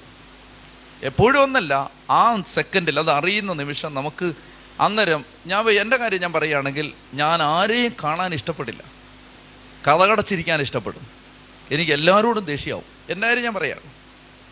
എന്റെ കാര്യം ഞാൻ പറയാം. നമ്മൾ നമ്മൾ വഞ്ചിക്കപ്പെട്ടു എന്നറിഞ്ഞാൽ നമ്മൾ പറ്റിച്ചു എന്നറിഞ്ഞാൽ ചതിച്ചു എന്നറിഞ്ഞാൽ ഭയങ്കര വേദനയത് അപ്പോൾ ആ സമയത്ത് നമുക്ക് സകലരോടും പിണക്കം തോന്നുന്ന പക തോന്നുന്ന വെറുപ്പ് തോന്നുന്ന ഇറിറ്റേഷൻ തോന്നുന്ന ഒരു സമയമാണത് ആണല്ലോ? ഒറ്റിക്കൊടുക്കപ്പെടാൻ പോകുന്നു എന്ന് ഈശോ ബുധനാഴ്ച മുതൽ ബുധനാഴ്ച മുതൽ ഈശോയ്ക്ക് പണ്ട് പോലെ അറിയാം. പക്ഷേ വ്യക്തമായിട്ട് അറിയാവുന്നത് ചൊവ്വ ബുധൻ വ്യാഴം ദിവസങ്ങളിലൊക്കെ നന്നായി മാത്രമല്ല ഇവൻ കൂടെ ഉണ്ട് ഒറ്റിക്കൊടുക്കാൻ പോകുന്നത്. എന്നിട്ട് നിങ്ങൾ ശ്രദ്ധിക്കേണ്ടത് ഈശോയ്ക്ക് ഇനി വരാൻ പോകുന്ന കാര്യം അറിയാം. ഇവന്റെ ഗതി എന്താണെന്നും ഇവന്റെ ഇവന്റെ വിധി എന്താണെന്നും യേശുവിനറിയാം പക്ഷെ നിങ്ങളൊരു കാര്യം മനസ്സിലാക്കേണ്ടത് പ്രപഞ്ച ചരിത്രത്തിലെ ആദ്യത്തെ ദിവ്യകാരുണ്യം യേശു വെച്ചു കൊടുത്തത് ഒറ്റിക്കൊടുക്കാനിരുന്നവന്റെ നാവിൻ തുമ്പിലാണ്. നമ്മൾ മനസ്സിലാക്കേണ്ടത്. യൂദാസിനാണ് ആദ്യത്തെ വിശുദ്ധ കുർബാന കൊടുത്തത്. നിങ്ങൾ ശ്രദ്ധിക്കേണ്ടത് യൂദാസിനെ ഈശോ പുരോഹിതനാക്കാതിരിക്കാമായിരുന്നില്ലേ? ചെയ്യാമായിരുന്നു. നിന്റെ കാലം ഞാൻ കഴുകുന്നില്ല നീ അത്ര പോരാന്ന് വേണേൽ പറയാമായിരുന്നു പക്ഷെ അവനെ പുരോഹിതനാക്കി കോൺസെക്രേറ്റ് ചെയ്ത് അവൻ ആദ്യത്തെ വിശുദ്ധ കുർബാനയും കൊടുത്തിട്ടാണ് കർത്താവ് അവനെ മരണത്തിലേക്ക് വിട്ടത്. യൂദാസ് നരകത്തിൽ പോയെന്നൊക്കെ പറയുന്ന ആളുകളുണ്ട്. നമുക്കൊന്നും പറയാനൊന്നും പറ്റില്ല. യൂദാസ് നരകത്തിലാണെന്ന് നമുക്കൊന്നും പറയാൻ പറ്റില്ല. പൗരോഹിത്യാഭിഷേകവും കൊടുത്ത് വിശുദ്ധ കുർബാനയും കൊടുത്ത് ഒരാളെ മരണത്തിലേക്ക് കർത്താവ് വിട്ടെങ്കിൽ നരകത്തിൽ പോകുന്നൊന്നും നമുക്ക് പറയാനൊന്നും പറ്റില്ല. കർത്താവിന് എന്തോ നിഗൂഢമായൊരു ഉദ്ദേശമുണ്ട്. കൂട്ടത്തിൽ കൂട്ടിയല്ലേ ഇവനെ? അങ്ങനെ അങ്ങ് കളയാൻ പറ്റുമോ? അതുകൊണ്ട് പ്രപഞ്ച ചരിത്രത്തിലെ ആദ്യത്തെ വിശുദ്ധ കുർബാന ഈശോ വെച്ച് കൊടുത്തത് യൂദാസനാണ്. ഇനി ഒറ്റിക്കൊടുക്കപ്പെട്ടു ഒറ്റിക്കൊടുക്കപ്പെടാൻ പോകുന്നു എന്നറിയുമ്പോഴാണ് ഈശോ ഈശോയ്ക്ക് കൊടുക്കാവുന്ന ഏറ്റവും ബെസ്റ്റ് കൊടുക്കുന്നത്. അന്നേരമാണ് അവന്റെ സ്നേഹം അണവുട്ടി ഒഴുകുന്നത്. അതാണ് ഈശോയും നമ്മളും തമ്മിലുള്ള വ്യത്യാസം. നമ്മൾ ഒറ്റയ്ക്ക് കൊടുക്കപ്പെട്ടു എന്ന് പറഞ്ഞാൽ നമുക്ക് എല്ലാവരോടും പകയാവും. പക്ഷേ യേശുവിന്റെ പ്രത്യേകത യേശു ഒറ്റിക്കൊടുക്കപ്പെട്ടു എന്നറിയുമ്പോൾ യേശുവിന്റെ സ്നേഹം അണവൊട്ടി ഒഴുകുകയാണ്. ആരാണോ യേശുവിനെ ഒറ്റിക്കൊടുക്കാനിരുന്നത് അവന് വിശുദ്ധ കുർബാന വെച്ച് കൊടുത്തിട്ട് അവനോട് പറഞ്ഞു നീ ചെയ്യാനുള്ളത് പോയി വേഗം ചെയ്യാൻ പറഞ്ഞു. നീ വേഗം ചെയ്യുക. ഇനി വളരെ ശ്രദ്ധിക്കേണ്ട ഒരു കാര്യത്തിലേക്ക് ഞാൻ നിങ്ങളെ ക്ഷണിക്കുകയാണ്. ഒരു ഒരു മൂന്ന് മിനിറ്റ് ശ്രദ്ധിച്ചു? ഇവർ സ്തോത്രഗീതം ആലപിച്ചതിന് ശേഷം എവിടേക്ക് പോയി? ഒലിവ് മലയിലേക്ക് പോയി. ഒലിവ് മലയിലേക്ക് പോകുമ്പോൾ ഈശോ ഇരുന്ന് പ്രാർത്ഥിക്കുന്ന ആ തോട്ടത്തിന്റെ പേരെന്താണ്? ഗത്തമൻ ഗത്തമൻ എന്ന ഹിബ്രു വാക്കിന്റെ അർത്ഥം ഒലിവണ്ണ ആട്ടുന്ന ചക്ക് എന്നാണ്. ഓയിൽ പ്രസ് എന്നാണ്. ഓയിൽ പ്രസ് എന്ന് പറഞ്ഞാൽ എണ്ണയാട്ടുന്ന മില്ല് എന്നാണ്. എന്തെണ്ണ? ഒലിവെണ്ണ. ഏത് മലയിലോട്ടാ പോയേ? ഒലിവ് മലയിലെ ഒരു ഗാർഡനാണ് ഗച്ചമൻ. ആ ഗച്ചമന്റെ അർത്ഥം എന്താണ്? ഒലിവെണ്ണ ആട്ടിയെടുക്കുന്ന ചക്ക്. മലയാള ഭാഷയിൽ പറഞ്ഞാൽ അല്ലെ മില്ല്. Oil press. വളരെ ശ്രദ്ധിക്കുക. നന്മ തിന്മകളുടെ അറിവിന്റെ വൃക്ഷം ഏത് വൃക്ഷമാണെന്നാണ് യഹൂദർ വിശ്വസിച്ചിരുന്നത്? അത്തിവൃക്ഷം. അങ്ങനെയാണെങ്കിൽ ജീവന്റെ വൃക്ഷം. വേറൊരു വൃക്ഷം ഉണ്ടാകും നിലയം തോട്ടത്തിൽ. അതെന്തായിരുന്നു എന്നായിരുന്നു ഊഹിക്കാവോ? യഹൂദന്മാരുടെ വിശ്വാസം. അത് ഒലിവ് മരമായിരുന്നു എന്നാണ് അവർ വിശ്വസിച്ചിരുന്നത്. അതിന് രേഖകളുണ്ട്. അതായത് ജീവന്റെ വൃക്ഷം ഒലിവ് മരമായിരുന്നു എന്ന് അവർ വിശ്വസിച്ചിരുന്നു. ഏതൻ തോട്ടത്തിൽ ഈശോ ആദത്തിന്റെ പാപത്തിന് പരിഹാരം ചെയ്യാൻ വന്നവനാണ്. ആദത്തിന്റെ പാപത്തിലൂടെ വന്ന മരണമാകുന്ന അത്തിവൃക്ഷത്തെ ഈശോ ശവിച്ചിട്ട് പറഞ്ഞു ഇനി മരണമേ നിന്നിൽ നിന്ന് ഫലം ഉണ്ടാവാതിരിക്കട്ടെ. ഇത് മാത്രമല്ല നന്മ തിന്മകളുടെ അറിവിന്റെ വൃക്ഷത്തിന് അതിനെ ശവിച്ചിട്ട് അല്ലെങ്കിൽ ആ വൃക്ഷത്തിൽ നിന്ന് വന്ന പാപത്തെയും മരണത്തെയും ശപിച്ചിട്ട് ഈശോയുടെ അത് പകുതി അത്രേ പകുതിയല്ലേ ആവുന്നുള്ളൂ. ബാക്കി ഇനി ജീവന്റെ വൃക്ഷത്തിന്റെ മേൽ ഒരവകാശം കൊടുക്കണം. ജീവന്റെ വൃക്ഷത്തിന്റെ മേൽ അവകാശം കൊടുക്കുന്ന ഏതാണ് ജീവന്റെ വൃക്ഷം? കുരിശാണ്. കുരിശാണ് ആ ജീവന്റെ വൃക്ഷം. ആ ജീവന്റെ വൃക്ഷം യഹൂദന്മാർ വിശ്വസിച്ചിരുന്നത് ഒലിവ് മരമാണെന്നാണ്. ഈശോ ആ ജീവന്റെ വൃക്ഷത്തിലേക്കുള്ള യാത്രയിലാണ്. ആ യാത്ര ആരംഭിക്കുകയാണ് ഇവിടെ. ഒലിവ് കായ്കൾ ഞെരുക്കി പിഴിഞ്ഞ് എണ്ണയാക്കി.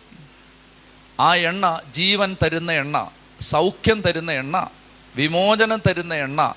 അങ്ങനെ ഞെക്കി പിഴിഞ്ഞ് ആ എണ്ണ ഊറി ഒഴുകി വരുന്ന ആ ജീവന്റെ വൃക്ഷത്തിലേക്ക് ആ കുരിശാകുന്ന ജീവവൃക്ഷത്തിലേക്കുള്ള യാത്ര. ആ യാത്രയിലെ വളരെ ക്രിട്ടിക്കലായ ഒരു സ്റ്റേജാണ് ഈശോ ഗച്ചമനി കിടന്ന് ഇങ്ങനെ ഒലിവ് കായ്കൾ തകർക്കപ്പെട്ടതുപോലെ തകർക്കപ്പെട്ട ആ സന്ദർഭം. ഈശോ ഒരു ഒരു ഒരു മുൻ സൂചന കൊടുക്കുകയാണ്. ഇതാ ഞാൻ അത്തിവൃക്ഷത്തെ ശവിച്ച് മരണത്തെ ഇല്ലാതാക്കുക മാത്രമല്ല ജീവവൃക്ഷത്തിന്റെ മേൽ നിങ്ങൾക്ക് അവകാശം തരാൻ പോവുകയാണ്. ജീവവൃക്ഷം ഒലിവ് മരമാണ്. ആ ഒലിവ് മരങ്ങൾ തിങ്ങി നിറഞ്ഞു നിൽക്കുന്ന ഗച്ചമൻ തോട്ടത്തിൽ പൊട്ടിക്കരഞ്ഞുകൊണ്ട് പ്രാർത്ഥിക്കുന്ന അവൻ ഒരു സൂചന തരികയാണ്. നിങ്ങൾക്ക് ജീവന്റെ വൃക്ഷത്തിന്റെ മേൽ ഞാൻ അവകാശം തരികയാണ്. ഏതാണ് ആ ജീവവൃക്ഷം? കുരിശാണ് ആ ജീവവൃക്ഷം. കുരിശാണ് ജീവവൃക്ഷം. ചെത്തി പറഞ്ഞേ ഹാലേ ലുയാ അങ്ങനെ ഈ രാത്രിയിൽ ഈശോ ഹൃദയം തകർന്ന് പ്രാർത്ഥിക്കുന്നു. കർത്താവെ കഴിയുമെങ്കിൽ ഈ പാനപാത്രം ഏതാണത് പാനപാത്രം? ഫോർത്ത് കപ്പ് യേശുവിന്റെ കുരിശിലെ മരണം. അങ്ങനെ യേശു ആ മരണം മാറിപ്പോൻ പ്രാർത്ഥിക്കുന്നു. എങ്കിലും പിതാവെ എന്റെ ഇഷ്ടമല്ല നിന്റെ ഇഷ്ടം നിറവേറട്ടെ എന്ന് പറഞ്ഞ് എഴുന്നേറ്റ് സമയമായി പോവാം എന്ന് പറയുമ്പോൾ ഒരു കൈയിൽ കത്തിച്ചു പിടിച്ച തീപ്പന്തവും മറുകൈയിൽ മാരകായുധവുമായി ഒരു കൂട്ടം ആളുകൾ യേശുവിനെ അന്വേഷിച്ചു വരുന്നു. യേശുവിനെ അവർ അന്വേഷിച്ചു വരുന്ന സമയത്ത് ആ ഇരുട്ടിൽ യേശു ആരാണെന്ന് വേഗം തിരിച്ചറിയാം സമയം കളയാതിരിക്കാൻ വേണ്ടിയിട്ടാണ് യൂദാസു കാരണം ഈശോ പന്ത്രണ്ട് പതിനൊന്ന് പേര് അവിടെ നിൽക്കുകയാണ്. അപ്പോൾ പതിനൊന്ന് പേരിൽ ഈശോയെ പെട്ടെന്ന് പടയാളികൾക്ക് തിരിച്ചറിയാൻ പാടാണ്. റോമൻ പട്ടാളത്തിന് അല്ലെങ്കിൽ യഹൂദന്മാരുടെ സേനയ്ക്കൊക്കെ തിരിച്ചറിയാൻ പാടായതുകൊണ്ട് ഇരുട്ടായിരുന്നത് കൊണ്ടും തോട്ടമായിരുന്നത് കൊണ്ടും പെട്ടെന്ന് അറിയാനുള്ള അടയാളമായിരുന്നു ഞാൻ ആരെയാണോ ഉമ്മ വെക്കുന്നത് അവനാണ് ഈശോ. അപ്പോൾ ചെന്നിട്ട് ഉമ്മ കൊടുത്തു ചുംബനം കൊണ്ടാണോ യുവദാസേ നീ എന്നെ ഉറ്റിക്കൊടുക്കുന്നത്? സ്നേഹിത എന്നെ ഉറ്റിക്കൊടുക്കുന്നത്? എന്നൊക്കെ ചോദിച്ച് കർത്താവിനെ അറസ്റ്റ് ചെയ്ത് അവിടുന്ന് വലിച്ചഴച്ച് കൊണ്ടുപോയ ആ വഴികളാണ് ഈ രാത്രി